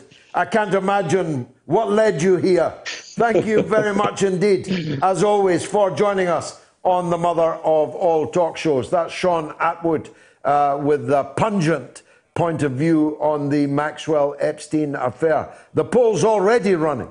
Will Ghislaine Maxwell face a trial? A. No, there'll be a plea deal. 56%. B. There'll be a presidential pardon. 17%. Or C. She will be jailed. 27%. You can vote right now on my Twitter feed and uh, already the uh, votes are flooding in. Uh, do I have any more social media? I do need some more uh, because I've still got a few minutes before the break. After the break, we'll be talking, of course, as always, to Dr. Ranjit Brar. In a week, when the coronavirus issue might be said to have reached a turning point, where the pubs are open, where Soho became a block party, which miraculously attracted no intervention by the police.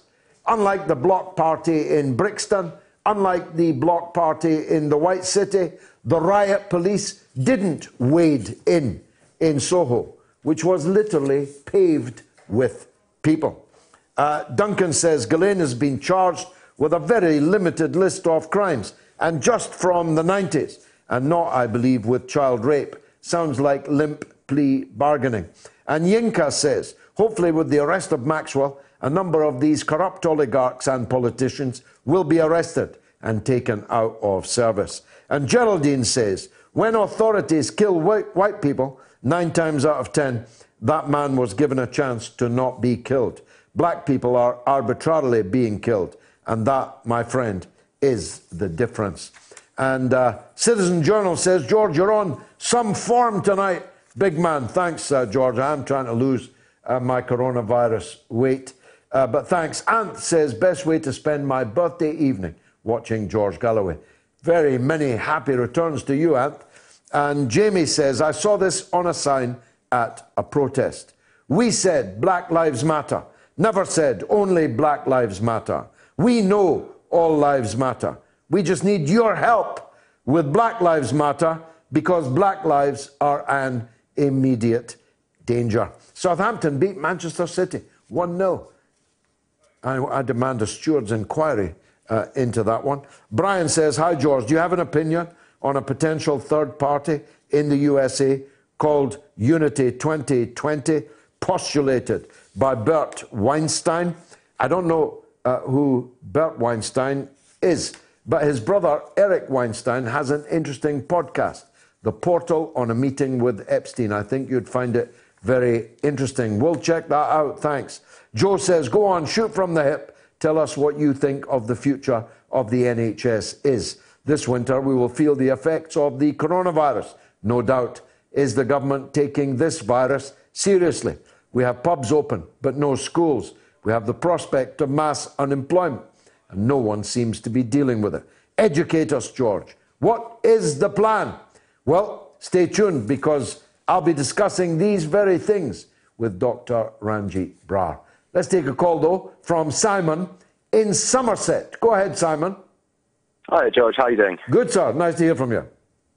You too, sir. Thank you for the call and your time. Um, yeah, it was, it was just a quick one just to address um, the, the current moments of time, um, and really just to put across um, with relevance to the the Maxwell and Epstein kind of revelations. It's just um, it's it's quite a considerable time to address it. Really, is this time to really give certain conspiracy theories that have been on the on the fringe some sort of validation? Well, um, fire away. Give me some. Well, is this the time to give conspiracy theories to a certain extent some validation. Well, um, uh, no, there are many, many, many, many, exactly, ten many yes. conspiracy theories, but that doesn't mean everything is a conspiracy. Uh, sometimes completely, completely sometimes agree. it's a cock up. Uh, and No, I- I- uh, as I always say, Simon, I've been close enough to government and known uh, enough uh, leading, leading figures in government, uh, including prime ministers, many of them. Uh, I've known personally, up close, uh, Harold Wilson, James Callaghan. Uh, I uh, knew, uh, of course, uh, John Major. Uh, I've sat under many other uh, prime ministers, and I knew Tony Blair and Gordon Brown only too well. Uh, and my experience is that most things are a cock up rather than a conspiracy. That our leaders are Mr. Bean rather than James Bond. But there are plenty of conspiracies. Uh, I Of don't course, believe. course, uh, I don't believe for a moment that Jack Kennedy uh, w- was killed only by Lee Harvey Oswald. Not for a moment. I don't. I, do- I-. I don't believe for a moment that we know everything there is to know about what happened on 9 11, uh, for example. And I don't believe for a moment uh, that the, the Epstein Maxwell case is only about sex. Not for a moment. Simon? Yes, yes. I, I mean, yeah, exactly on your side there, and that's why I'm uh, an avid follower and uh, agreement in the majority of your points. I just, um, I feel that there is um, quite a, a certain distancing from certain callers um, previously that have, uh, you know, it, it, it's valid with with all the crazy conspiracies going out there at the moment that you have to distance yourself on a platform like yourself, that you have to distance Well, you yourself do, from. yeah. I mean, if Yeah, something, course, uh, as, as I always say, Simon, if it looks like a duck, walks like a duck, and quacks like a duck, the chances are it is a duck. Thanks very Exactly, much yeah. for a wonderful call. Uh, bringing us to the news. My goodness, that hour went in quickly. The news with Jamie Lowe, but stay tuned. Curious Dr. about our curriculum? Have something to say? Then call us now to join the debate on the mother of all talk shows with George Galloway. In every Tuesday to Loud and Clear for a regular segment called False Profits, a weekly look at Wall Street and corporate capitalism, where we talk about the big economic issues of the week from the point of view of working people, the poor, and the U.S. position in the global economy. Join us this Tuesday and every Tuesday with financial policy analyst Daniel Sankey right here on Radio Sputnik. It's time to double down with Max and Stacy. Yeah, double down. We're talking markets, finance, business, economics, ka-ching, bling, just about everything money related on Sputnik. It's called Double Down. We're asking Are dead cats bouncing or have fundamentals changed? That's this week on Double Down.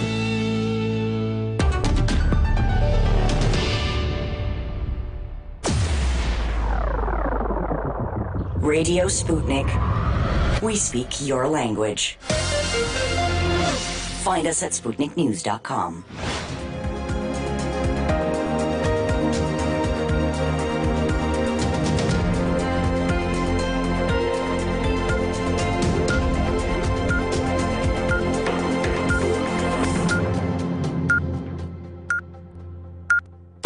Radio Sputnik News.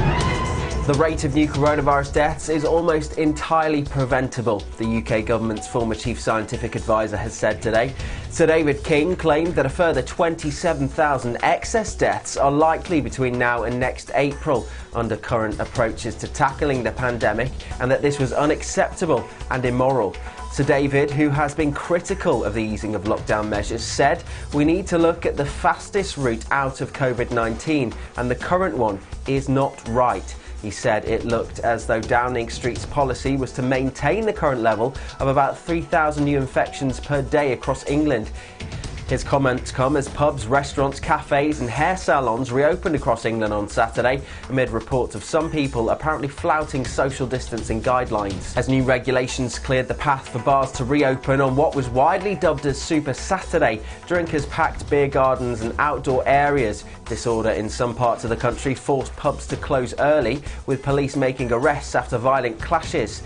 John Apter, national chairman of the Police Federation for England and Wales, criticised the drunken behaviour of some revellers and said that it was crystal clear that they would not adhere to the one metre plus rule as restrictions were eased. He tweeted, Finished my late shift with the at Hants Police Southampton City late shift, a busy shift. We dealt with antisocial behaviour, naked men, possession of Class A drugs, happy drunks, angry drunks, fights, more angry drunks, and was called a fascist pig by somebody that we tried to help. Health Secretary Matt Hancock, in contrast, said it was nice to see people out and about. Plans to adequately fund the social care sector need to be in place within a year, the head of NHS England has said. Sir Simon Stevens told the BBC the COVID 19 crisis has shone a very harsh spotlight on the resilience of the care system. He added, I would hope by the time we are sitting down this time next year on the 73rd birthday of the NHS that we have actually, as a country, been able to decisively answer the question of how we are going to fund and provide high quality social care for my parents' generation. If you take back the history coming out of the Second World War, the country at that point was on austerity. We had rationing for bread and potatoes. The founders of NHS did not use that as a moment to hesitate. They said, let one of the legacies of the war be the creation of the NHS. There has been a world record rise in coronavirus cases over a 24 hour period, the World Health Organization has said. The new record is 212,326, with the biggest rise in infections coming in the US, Brazil, and India. The previous WHO record for new cases was 189,077 on the 28th of June. In the US, there were a further 53,213 cases reported in the latest 24 hour period, ahead of Brazil and India. Across Europe, the figure rose by 19,694, but as the United States marked a somber 4th of July, with many people confined to their homes over coronavirus, President Donald Trump, in his speech on the White House lawn, made the astonishing claim that 99% of coronavirus cases in America are totally harmless. The president's assertion was without evidence and was his latest attempt to minimize the threat of the virus as it ravages the United States. In another sign of the growing rift between the West and China, Britain is poised to end the use of Huawei technology in its 5G network over security concerns. Boris Johnson is set for a major policy change after the UK intelligence agency GCHQ is believed to have reassessed the risks posed by the Chinese company. The Prime Minister decided in January to allow Huawei to play a limited role in the UK's 5G network as he defied security concerns, particularly from the US, about the firm. And finally, the US rap star Kanye West has announced in a tweet that he is running for US president and he's already won the backing of billionaire Elon Musk. West posted a message to his 29.4 million Twitter followers suggesting he was entering the 2020 race. Tesla chief executive Musk responded to West's tweet saying, You have my full support. If Kanye West does run, he won't be stuck for funding apart from his own money and what Musk may offer him. His wife Kim Kardashian last week sold a stake in her cosmetics company for $200 million. And that's the latest here on Sputnik. I'm Jamie Lowe.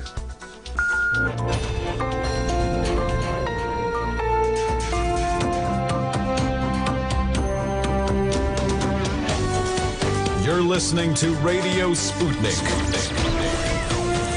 Telling the untold.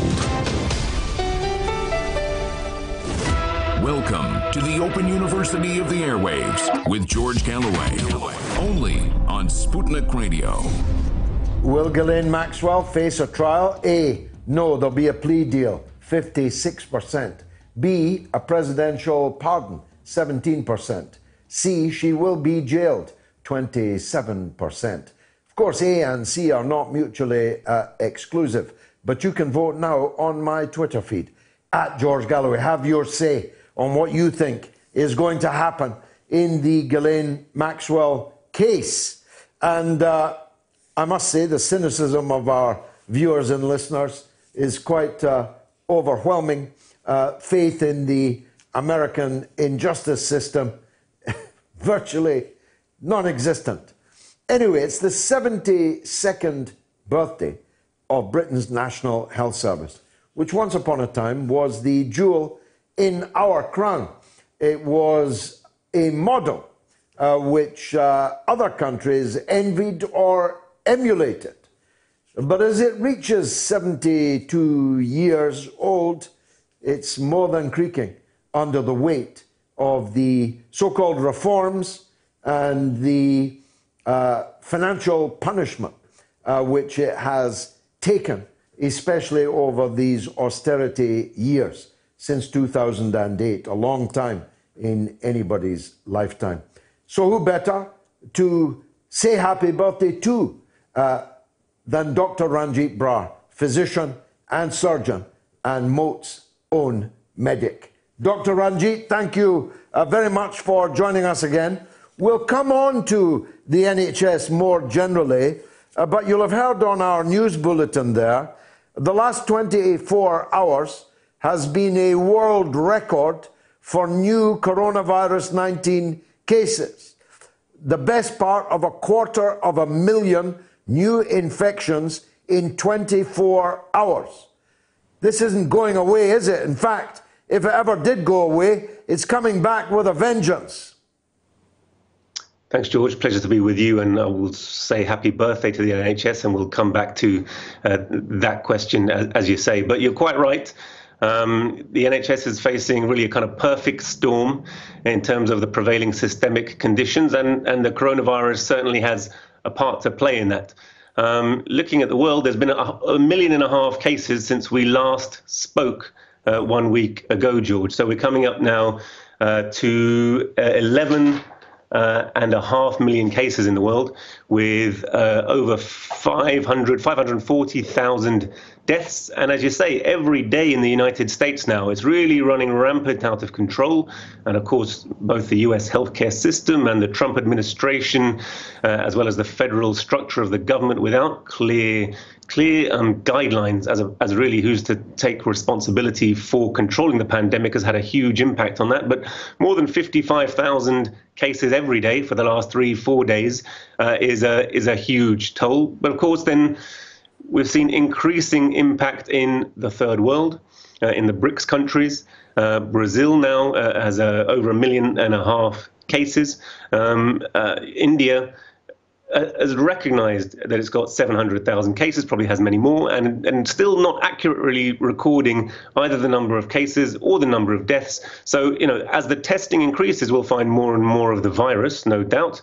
But equally, it's true to say that the um, virus is really running rampant around the entire globe as we speak, George. And uh, there's no sign yet of anything meaningful we can do about it, unless, of course, one is lucky enough to get one of the US purchased uh, prophylactics, which uh, they have purchased. Virtually every single unit in the whole world has been bought by uh, the United States. The drug companies will charge a king's ransom uh, for those. Uh, there's no guarantee that they'll save your life in any case and uh, are only useful if you're already suffering from it. Uh, no vaccine. Uh, this is quite a frightening time to be squeezing into a crowded public house, isn't it? Or filling the streets of Soho in London with thousands of people uh, drinking and carousing? Uh, several components to your question, George, and all of them are quite powerful and valid. Um, this drug, remdesivir, uh, which is a nucleotide analog. So it's a bit like an RNA molecule, but doesn't assemble uh, correctly uh, into uh, the genetic structure of the virus or, or when it's reassembling. Um, uh, it's been trialed and found to slightly reduce the duration of illness, but not actually reduce the total mortality of the disease. So it does have probably some uh, effect, though actually the, the randomized controlled trial, um, which led to its adoption in the United States, has been widely criticized. There was a paper I've just read in the BMJ which criticized it as um, having a lot of loss to follow up, not following up all of the patients, um, the trial being poorly randomized, and so basically poorly conducted, and then drawing a question mark over the results. Nevertheless, let's assume that it's correct and it does have some positive impact. It's very telling, really, that the United States. Uh, is supremely arrogant. I mean, the United States for a long time has essentially conducted its foreign policy on the basis that a, uh, the life of an American it, it, doesn't have parity with the life of human beings elsewhere. Uh, um, there's lots of evidence to attest to that. But certainly, if you think that the United States, when they thought there was a vaccine that might be developed, to Trump try to buy up that company, even though it was a German company, so that and, and give exclusive use of the potential vaccine to the United States. And he's done a similar thing with, with Gilead, who produced this drug. This drug is actually produced in California. Uh, Gilead have a limited ability to produce it. Uh, you can look at the workings of capitalism even further and say, look, Gilead's share price has gone up 20 to 30 percent within this pandemic, precisely because uh, there were hopes for this drug, and this trial, which is probably poorly conducted, um, you know, has boosted their share price still further.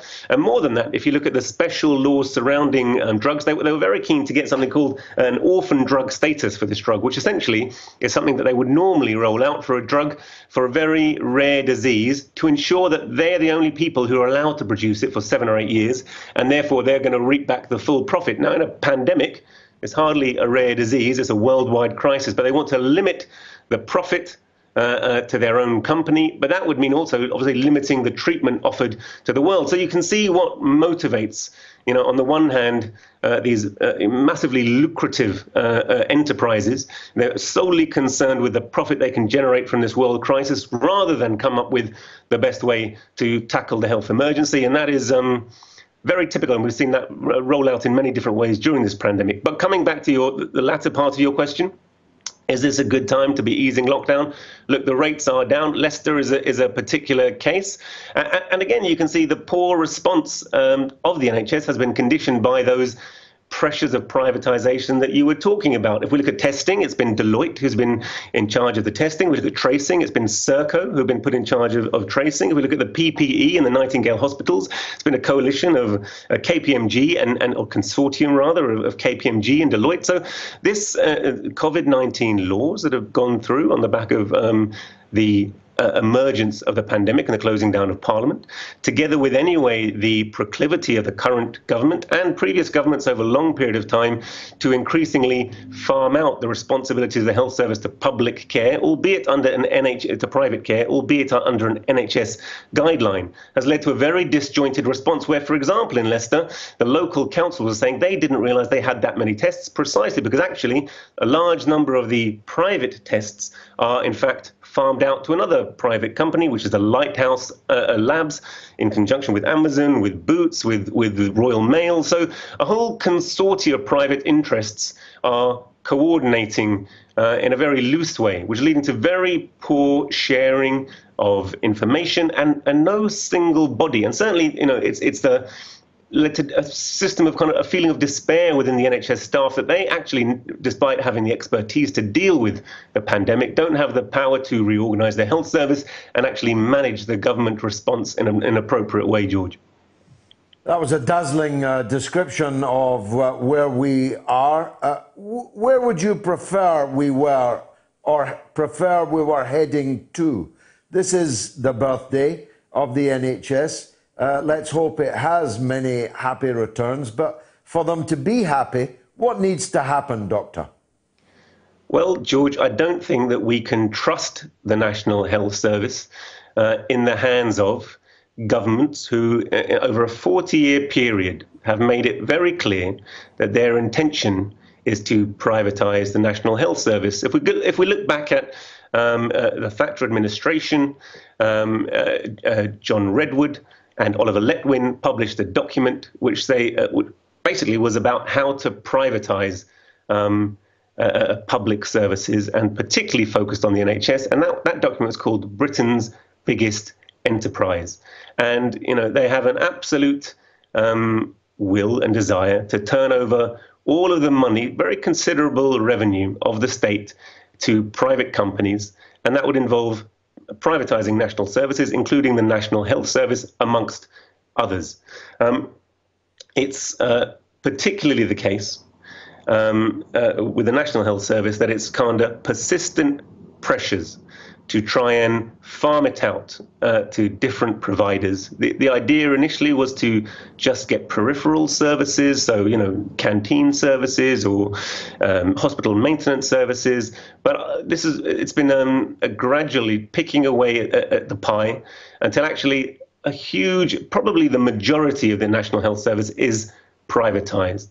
Uh, and a whole variety of groups provide services, including you know, uh, peripheral and core, medical and, and uh, incidental services, consortia of, of uh, private finance initiatives of banks uh, take huge chunks of the NHS capital. Drug companies obviously take huge amounts of the capital. So this is the pattern, and uh, far from reversing that trend, it was um, during this pandemic, it's been used to further push that same agenda. So, how can we stop it from happening? Well, first of all, we need to realize it's happening. I, I still would recommend all of your viewers, if they've not watched it, to watch Bob Gill's uh, excellent uh, movie, which is available uh, on his channel, which is about the privatization of, of the NHS. It's a, fa- a fantastic film, uh, and we'll put the information up and I hope people will watch that. So uh, uh, becoming aware of it, uh, they can get him to come and speak at local events and and and and see uh, just how this is being done. But increasingly, it's clear to me that there needs to be a broad public campaign of the use of the NHS themselves. There's no doubt that there's you know that the clapping for the NHS is very sincere, it's very real. Uh, if we go back to the 2012 Olympics, when we put on a huge show, really, of the world of just how proud we were of the NHS, I know people who were involved in that.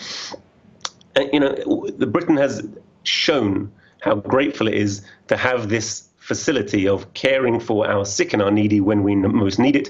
But if we don't step up to defend it, realize the ways in which it's being challenged, whittled away, eaten away, uh, I'm afraid to say that we're going to be left with a system which looks very much like the US system. And if we look at just how that COVID pandemic is running rampant out of control in the United States, you realize just how inefficient it is. It's the most expensive healthcare in the world, and it's the most inequitable and leaves a vast number of the population, at least 60 million people, without any healthcare whatsoever in the richest nation on earth. And that is not a model of healthcare that we want to see. Uh, our healthcare is no longer run by the government. It's been farmed out to a Quango, a quasi autonomous non governmental authority led by Sir Simon Stevens, and that's NHS England. Uh, and it's you know, NHS England that we recently uh, found out this week uh, was actually watching the figures, which had issued instructions to discharge patients with um, uh, with COVID from hospital into care homes to create beds in the NHS. And they became aware and they were watching an increased rate of infections within care homes. And during this pandemic, they say 60,000, 66,000 people have died within care homes. They say 20,000 of them from COVID, but many of those will be without testing. So that numbers could be far more. So there's gross mismanagement it's not uh, the management of the NHS is not being run by the clinicians. There's a constant mantra every time they introduce a new wave of privatization that is about clinical excellence. It's about putting clinicians in control. But I'm afraid it's a it's a it's a gross lie. Funding has been put out to clinical commissioning groups. Those clinical commissioning groups are groups of GP nominally, but they don't have the capacity to plan. They're increasingly put with groups such as KPMG and the big four accountancy companies and American insurance industry, particularly United Health, is being invited in to oversee and run that and is being driven very far down the line of privatization. It's up to the British people, really, to prevent that from happening. And the first step to that is an increased knowledge uh, and vigilance, George. I'll be lucky to see 75, certainly lucky to see 80, uh, unless these things are reversed. I think that's right. I think there's a there is a campaign to try and address uh, certain issues of it, particularly the NHS. Um, uh, uh, sorry, the, the Health and Social Care Act 2012, which was an act which removed the responsibility of the Minister of Health for providing healthcare to all Britons and transferred that over to this Quango, NHS England. Uh, it also advanced the privatisation agenda in other ways. And I certainly think we should, uh, I think, in, in line with your um, your poll that you're running tonight, George, demand the end to the profiteering from the private finance initiative. They've made their money several times over already. Yeah. It's well within the uh, ability of a government to cancel that source of debt at a stroke, and that would be to the great benefit of every citizen of Britain. It's something that we should all get behind and demand of our politicians. Bravo. Thank you very much, Dr. Ranjit Brar, Moats medic, uh, who has helped us through this entire emergency. Will Ghislaine Maxwell face a trial? A. No, there'll be a plea deal. B. No, there'll be a presidential pardon. C. Yes, she will be jailed. You can vote now on my Twitter feed at George Galloway. Let's hear from Vincent in High Wycombe, Go ahead, Vincent. Oh, hi, George. How you doing? Good. Nice to hear from you. What would you like to say? yes, I want to talk about the Black Lives Matter and uh, police brutality. Yeah. I want to talk about um, that. You, do you think that uh, police are just hunting down black people in the street? Uh, in America, oftentimes, yes. And in Britain, far more times than we would like to acknowledge. Well, the, the stats don't uh, say that's true because I've got a statistics from the Wall Street uh, Journal, from the Washington Post, and the uh, the amount of victims of African Americans killed in 2019 by police is 0.1 percent. Well, that's not By true. Well, uh, 0.1% of what? Of all uh, homicides, black homicide victims. No, uh, isn't a better statistic what proportion of people killed by law enforcement were people that's- of color? And I can Yes. assure you, I can assure you that statistic. 0.1%, no, no, I can, no, that, that's utter nonsense. That's true, and the Listen. police officers are 18 and a half times more likely to be, be killed by a black male than unarmed black male is to be killed by a police officer. well over a thousand people last year in America were killed by law enforcement. The great majority of them were people of color. This is a fact. No, this is not, George. So in what you're saying, 2019, what- are you saying, Vincent? Are you saying 99% of people killed by law enforcement in the U.S. were white? Were white? George, I've got the Is that what you're here. saying? Is that what you're saying? In 2019, the officers shot 1,004 people, Yeah. which were armed or otherwise dangerous. Uh, African Americans, about a quarter of those killed. No, you said zero. You said less than year. one, you said less than one percent. Yeah, but that's that's of the the black homicide victims. It says here in the Wall Street Journal journal on the Wall You're Washington Post you're comparing database. apples with oranges. Washington over, over a thousand people were killed by law enforcement last year in the United States. We don't know if they were armed and dangerous, as you appear to know. Let's deal with the number. I'm telling you that the great majority of that 1,000 plus people killed by law enforcement were either black or Latino or otherwise minority ethnic communities. That's a fact. That's a fact. They commit 53% of the homicide offenders in the US, and they represent 13% Vincent, of the I could see, population. I could see, Vincent, uh, that you have an agenda in this conversation. Uh, actually, I'm proud to say I worked out in the first 25 seconds of what you said. The great majority of people killed by law enforcement last year and every year in the United States are people of colour. Goodbye.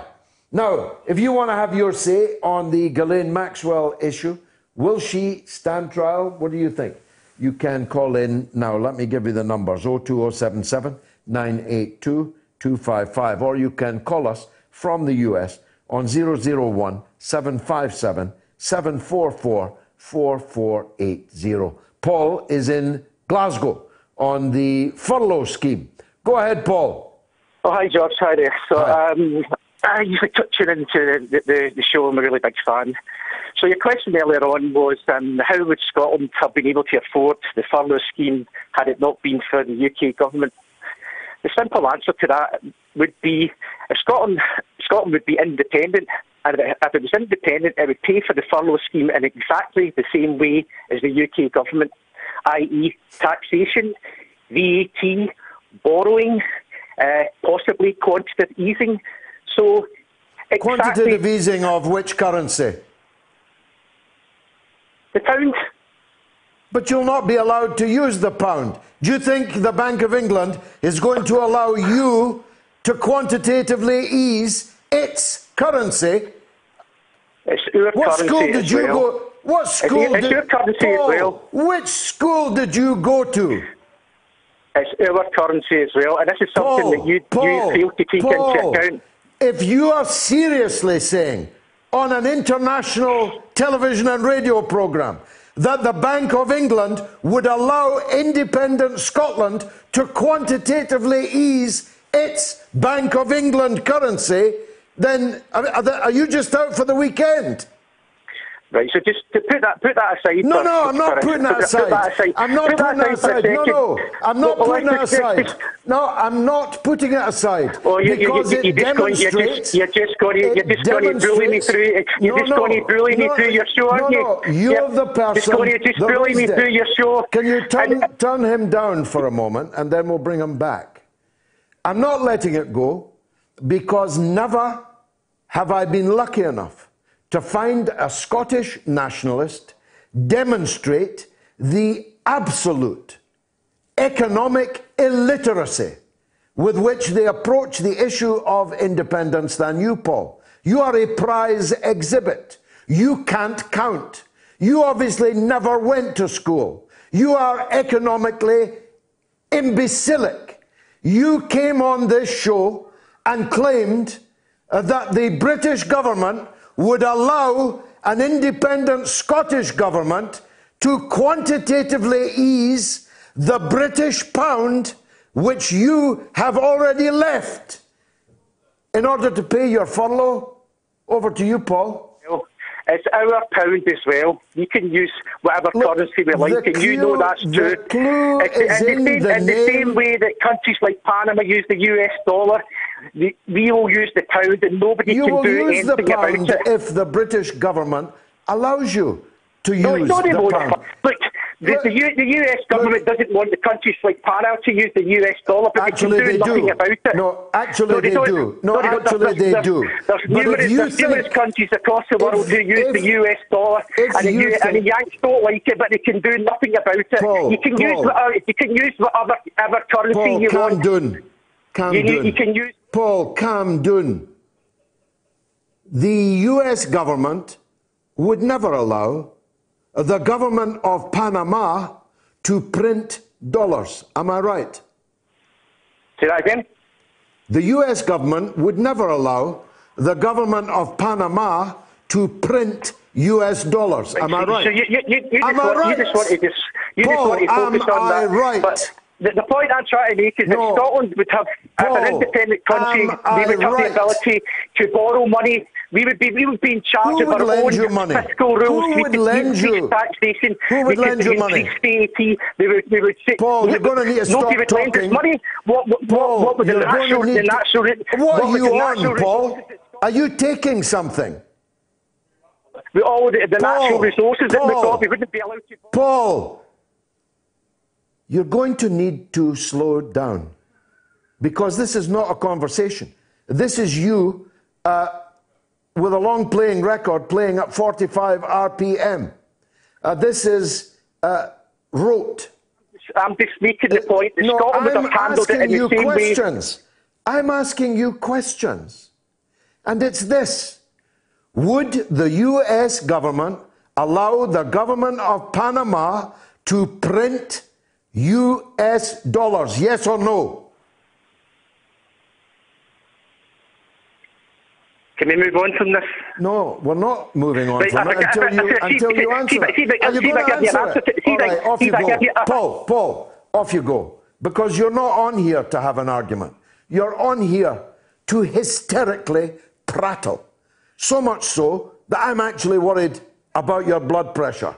So I'm doing you a favour by allowing you to get back to your books because you've got a lot to learn.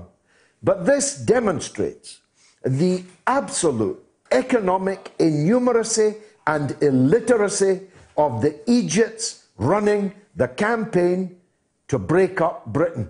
And I've got news for you, Paul. I'm back. I'm back in Scotland. I'm on the field of battle. And what you got away with with the Scottish Labour Party, you ain't going to get away with with me. Now, better take a one minute break. Radio Sputnik. Every Tuesday to Loud and Clear for a regular segment called False Profits, a weekly look at Wall Street and corporate capitalism, where we talk about the big economic issues of the week from the point of view of working people, the poor, and the U.S. position in the global economy. Join us this Tuesday and every Tuesday with financial policy analyst Daniel Sankey right here on Radio Sputnik. Want to talk? Get in touch with us at radio at SputnikNews.com. We are talking. 24 hours a day, seven days a week. You are listening. We give you the most essential out of the endless information space. Radio Sputnik, telling the untold. Radio Sputnik. We speak your language. Find us at SputnikNews.com. 24 hours a day, 7 days a week. We give you the most essential information out there. Radio Sputnik, telling the untold. George Galloway and the mother of all talk shows. Join us at the College of Knowledge, where there are no tuition fees. Well, most people in the polls seem to think there'll be a plea deal. Uh, few people think there'll be a presidential pardon. I think that's right because I can't see what uh, Donald Trump would have to gain from that. Uh, 21% only think she'll see the inside of the jail. You can vote on my Twitter feed. Dell says on Twitter, this loony Paul is what we have to listen to on a daily basis up here, George. You wipe the floor with them. Ha ha ha ha ha. Well, I'll tell you what, uh, their backsides are twitching since I announced in the last day or two that I'm back in Scotland. Uh, and on YouTube, Keel says deaths are steadily going down in the USA. There are more cases because they're testing, testing more. I guess health pro- professionals can't do maths. That's signed Donald J. Trump. John says, I can't understand one word of that guy from Glasgow. And Jay says, at work, everyone wears a mask beside me, and they even follow social distancing. Well, someone brought in the flu, and now everyone has it beside me, and no one can answer why their mask didn't work. And Ashley says, Gigi has the best guests and friends. And on Facebook, Wolf says, greedy corporations should not be running public healthcare. And Bill says, Vincent, have a day off, son. Now, my uh, editor, uh, Ron Mackay, uh, gives me this. How's this for a good news story? 18 year old Musa Juwara scored for Bologna in their win, sh- shock win over Inter Milan today. He came to Italy as a refugee from the Gambia on a boat alone, aged 14. He started playing for a youth team near Potenza and was adopted by his coach. And he scored his first goal in Serie A today against Inter Milan. How's that? Uh, Steve is in Washington. I don't know if it's DC or in the state of Washington. We'll find out. Steve, go ahead. Yes, it's the state of Washington. You're welcome. Go ahead.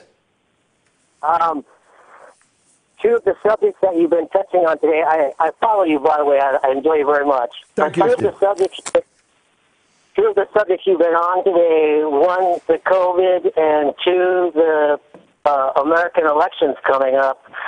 I believe there's one person that would make a very, very interesting guest for you, and his name is uh, Bret Weinstein.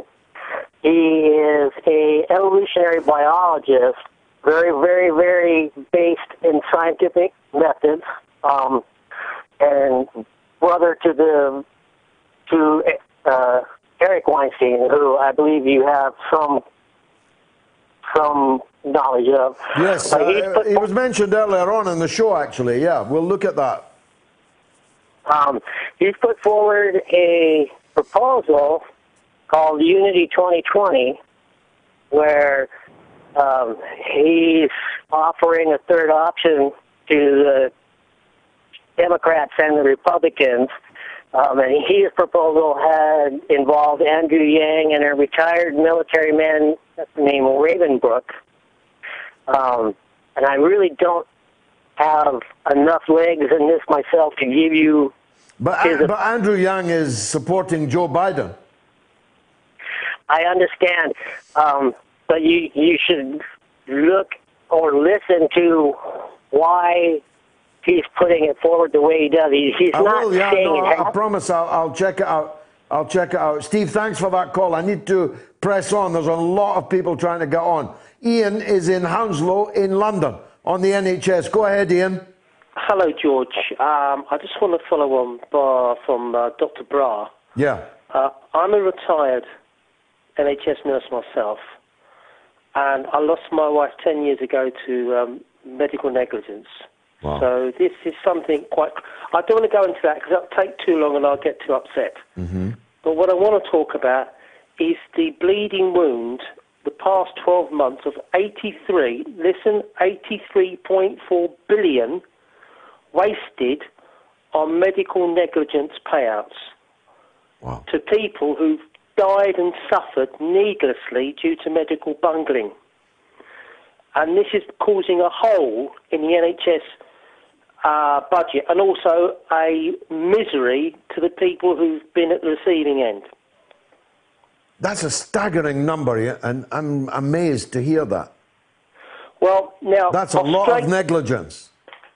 Uh, uh, it's all to do with these stupid quotas of things being rushed to meet targets and mistakes are being made.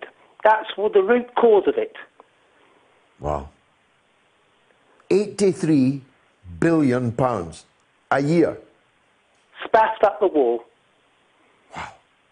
Staggering, staggering number. Ian, thanks. We'll, uh, we'll ask Dr. Bra to respond to that next week, uh, God willing. Thanks uh, very much indeed for that call. The poll is doing uh, great numbers. Uh, will, uh, will Ghislaine face a trial? No, there'll be a plea deal. Uh, overwhelming support, 67%. Let's hear uh, from Julian in London on Ghislaine Maxwell. Go ahead, Julian. Hello, George. I can't believe they found Ghislaine in Manchester. Who, who'd have thunk it? Who'd have thunk it? Manchester on Sea, that is. And when I saw the, the house that she'd been hiding in, it reminded me of uh, when they found bin Laden living in a house in Pakistan. It was rather the middle of nicer than his house. It was a Oh, yeah. $1.1 million, uh, cottage in the forest uh, called, tuck, called Tucked Away. Well, she definitely was tucked away. She was tucked away. I hope she's not put away. Well, I hope she's put away and not done away with. Yes, But we must all hope after- that. Yeah. We must when, all um, light a candle for a poor Ghislaine, uh, who, Yeah. who uh, even now doesn't know she's going to commit suicide next week. Well, li- little uh, do we know what will happen. But No, um, you're right. Of course, One that, that was the last. Well, we don't know, but um, Bin Laden was killed for the final time after he got uh, captured. So I think your next poll should not be will uh, Ghislaine Maxwell be killed, but how many times will she be killed?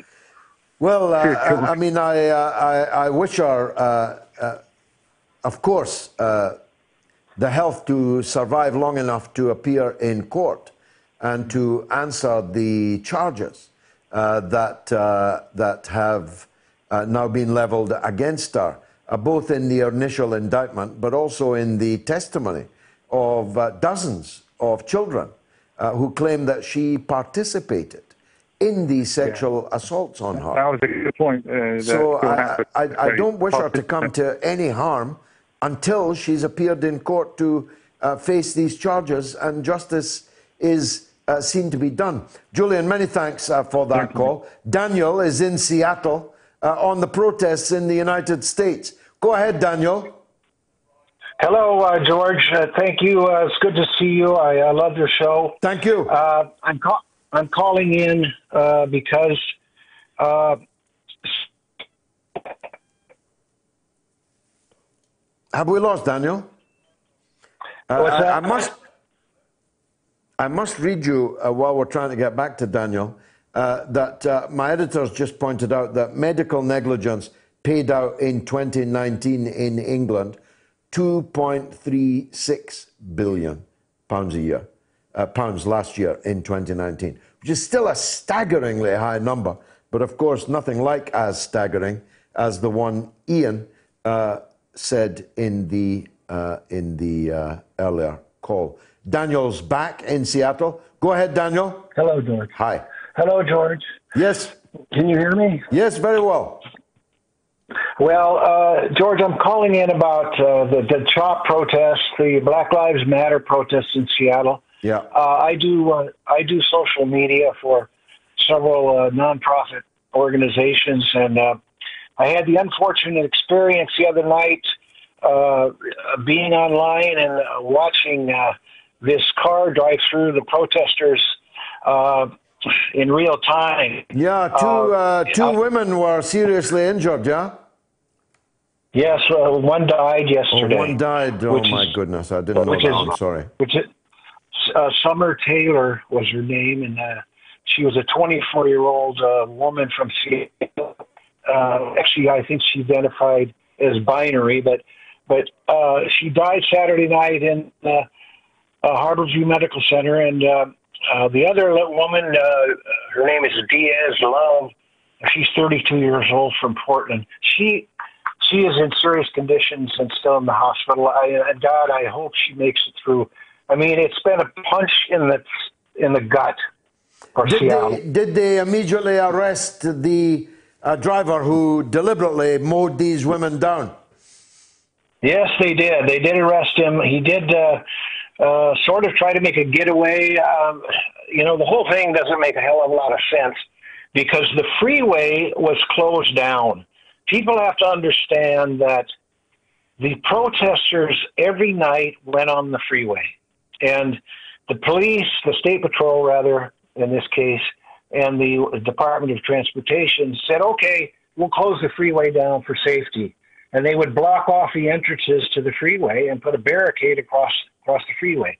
This man accessed the freeway by going the wrong way on a ramp because he wanted to get on the highway and mow.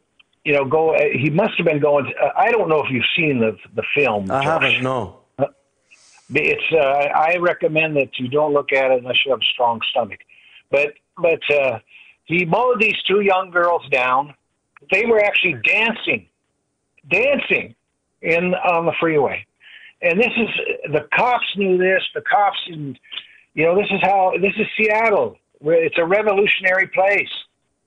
Uh, and also, I- the final thing I'd say, George, uh, is there's been a big, I think, misinterpretation or propaganda about CHOP, about the autonomous zone they started here. It don't, no longer exists. They cleared it several days ago, but but uh, it's been a vocal point by the by Trump, uh, and you know, basically saying a bunch of BS about what's going on there. It's it's young kids. They're experimenting. There are a lot of them are new, newly political.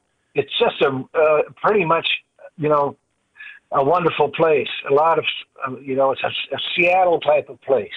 So yeah, anyway, I know, I know have to say. Seattle uh, well. I've spoken there uh, more than uh, once. Uh, thanks, uh, Daniel, for that. And uh, we must pray that the second of the two victims uh, survives uh, this horrific, uh, deliberate uh, attempt to murder her. Uh, Brian is in Glasgow, but wants to talk about Joe Biden. Go ahead, Brian. Hi, Joe. Uh, Joe, I was going to say sorry, George. No yes, problem. George, since then you did announce that you're uh, uh, going to be coming to Scotland. I was hoping that therefore I could ask you a question about that. Go ahead. Go ahead. You Yeah, sure? Just always Yeah. I'd like to prepare you for it. Go but ahead. what would you intend to do about family law and the Children Act, which you're currently uh, reviewing in a very mysterious way, I would say, because of the shutdown of things like the Scottish Law Commission. They're doing it under the cover of COVID 19. But there are certainly issues there regarding incompatibility, regarding the status of unmarried fathers and the children of unmarried fathers, who are the majority. It doesn't sit compatible with their E ECHR rights. It's incompatible with parental rights and other stated principles in law. Uh, the 2006 Family Law Scotland Act, which my case was central to uh, uh, influencing and was quoted, uh, that act did not address the substantive issues in my case, which was I was absent from my daughter's uh, license, uh, certificate, and that's the only conditionality. Now, men enjoy, as of 2006, something close to the equivalent of a vote that they have to their children, and it doesn't reflect nature, it doesn't reflect ECHR, doesn't reflect the key tenets of Scottish law, and any parliamentarian uh, should be able to question their ability to legislate. Well, uh, look, uh, Brian, uh, uh, uh, I'm not uh, up to uh, commenting in detail on the your case or the oh, no. or, or no, the no, act uh, itself. Um, I should tell you, I'm not coming there to be a, a parliamentarian, so I'll not be able to uh, pass that. I'm, I'm coming uh, back into Scottish politics for one purpose only, and that is to uh, try and defeat uh, the uh, the perpetual hamster wheel politics uh, in which the country is currently locked. I have Yes. only one purpose in Scottish politics, and that is to help and try to unite others to defeat the SNP uh, so that real politics in Scotland can begin again, like the issue that you have raised, like issues of education, of health, of the economy, uh, of, uh, of, of transport, of policing, of all the things that normal people argue about. Real politics. As long as Scotland is locked, locked down into a perpetual uh, constitutional mania over whether or not there's going to be another referendum on whether or not Scotland is going to be independent or not. We have to get away from that. That's my purpose. I've got no other purpose, Brian. George, absolutely on the same hymn sheet with you. Fantastic. And can I say that's my whole point with them? If you actually were going, I can send you all. I did send you a letter of some of that. I've been corresponding with Police Scotland to the extent that I think they are uh, de- derelict in their duty. And the way they are grouping us uh, to their uh, political machinations, which, as you say, are almost distraction points from their inability to be effective in any sense Yeah. with regards to the remit. They Well, are well, well, politically Brian, uh, almost an, a cultural maze Yeah, exactly. Well, Brian, for example, uh, a, a, a significant number of vigilantes gathered at the border yesterday in their spacesuits, their Chernobyl suits, screaming at English people to get the F out of Scotland, and the police were standing there and did nothing about it. Why? If they had been shouting at black people, if they'd been shouting at Jewish people, if they'd been shouting, shouting at Catholic people, something would have had to be done. It is surely at least a public order offence to be trying to be singling out English people at the border coming across. All the while, by the way, when aeroplanes are landing in Edinburgh and Glasgow uh, with thousands of uh, foreign, not British, foreign visitors to spend money in Scotland uh, without even so much as their temperature being taken. Uh, what kind of police force allowed that yesterday? Stood by while it all happened in all its ugliness.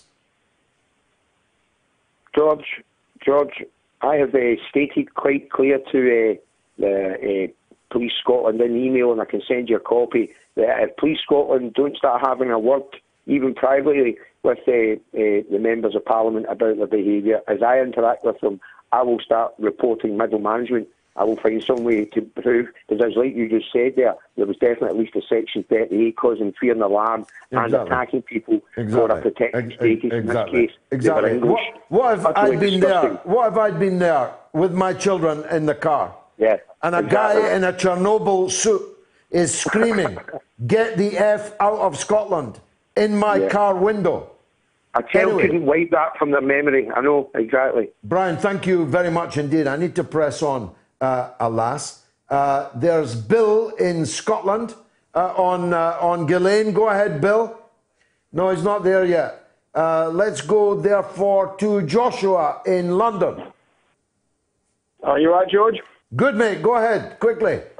Yeah, I was going to just uh, ask about, well, you know, the international scapegoat strikes again, that being Russia, of course. Yes, yes. You know, We're, is we're the, any- we're the whipping boys. Although it might be China next week. You never know.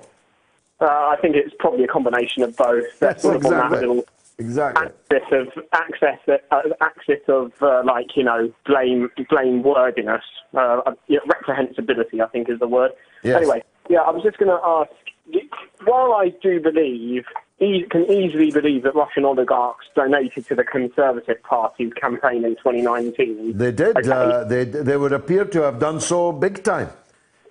Yeah, no, no, I, I acknowledge that, and we can't. There's no point denying it. But I mean, the idea that they would hack the Leave referendum campaign when it would play right into the hands of the Remain side by saying, you know, by by tainting the Leave campaign as a foreign agent when it was supposed to be a, a patriotic nationalistic movement. I know for us it wasn't. We we didn't vote necessarily for those same reasons as a lot of them did, but it it would be self defeating in practice for Russia to meddle in that. Uh, to besmirch the Leave campaign because it would it would just discourage people from voting to leave. Well, look, uh, If Josh, the, the idea that the voters in Sunderland were waiting for a communique uh, from Vladimir Putin in the Kremlin to tell them that membership of the EU was not a good thing for them, hadn't worked out very well for them, is utterly absurd.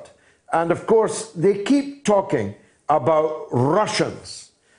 Oligarchs are living in London from Russia to get away from the Kremlin, to get away from President Putin.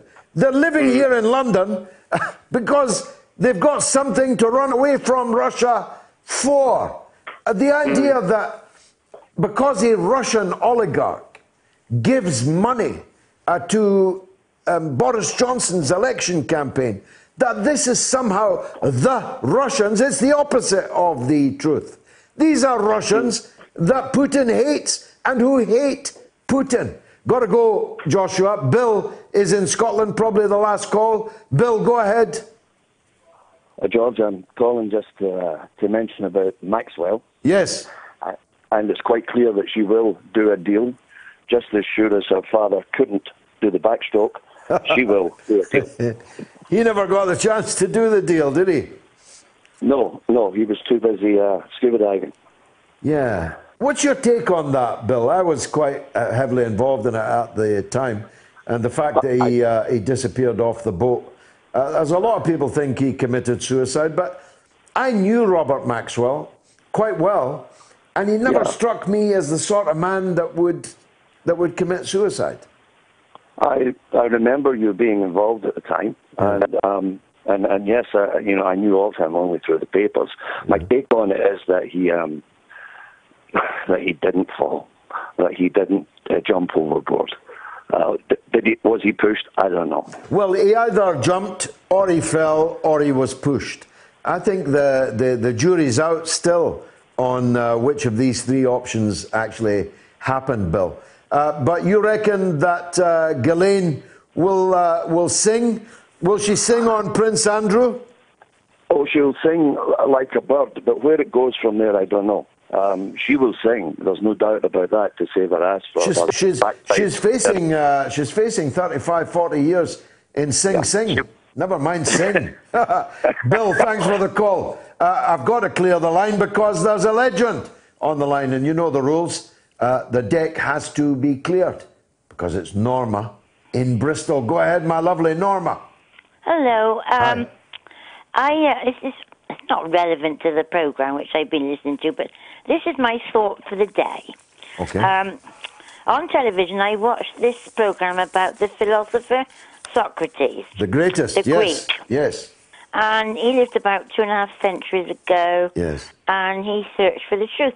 Now, there were questions like, what makes us truly happy? And it might sound trite, but he said, finding our soul. And then there was another question, um, how to be human. And he always, he said, always search. Now, that's what you do, and that's what I do, and a lot of people do. We search, don't we? Um, and that is so important nowadays. Um, but how, however, he was sadly executed with hemlock poison, and uh, because he wasn't popular with his so-called Greek democracy. But I, I have got a great regard for Socrates. Me too. Uh, and his name liveth uh, forevermore. So the people that poisoned him uh, are long uh, forgotten. Uh, the, the most important Socratic principle uh, that I support, Norma, is that the richest among us should be no more than three times richer than the poorest among us. And imagine what a transformative thing that would be. If the poorest person in the country was uh, was uh, if, if the richest was not more than three times richer than the poorest person in the country, if the first person in the line could always see the, first per, the last person in the line, and the last person in the line could always see the first person in the line, that kind of society would be a much happier society than the one we've got now, Norma. Uh, I'm sure you agree with me uh, on that. Thank you, Norma, as always, for bringing the show to, I hope, a successful conclusion. It's been marvellous for me. I hope it was for you. And if it was, come back next week at the same time, same place, and bring another listener or viewer with you.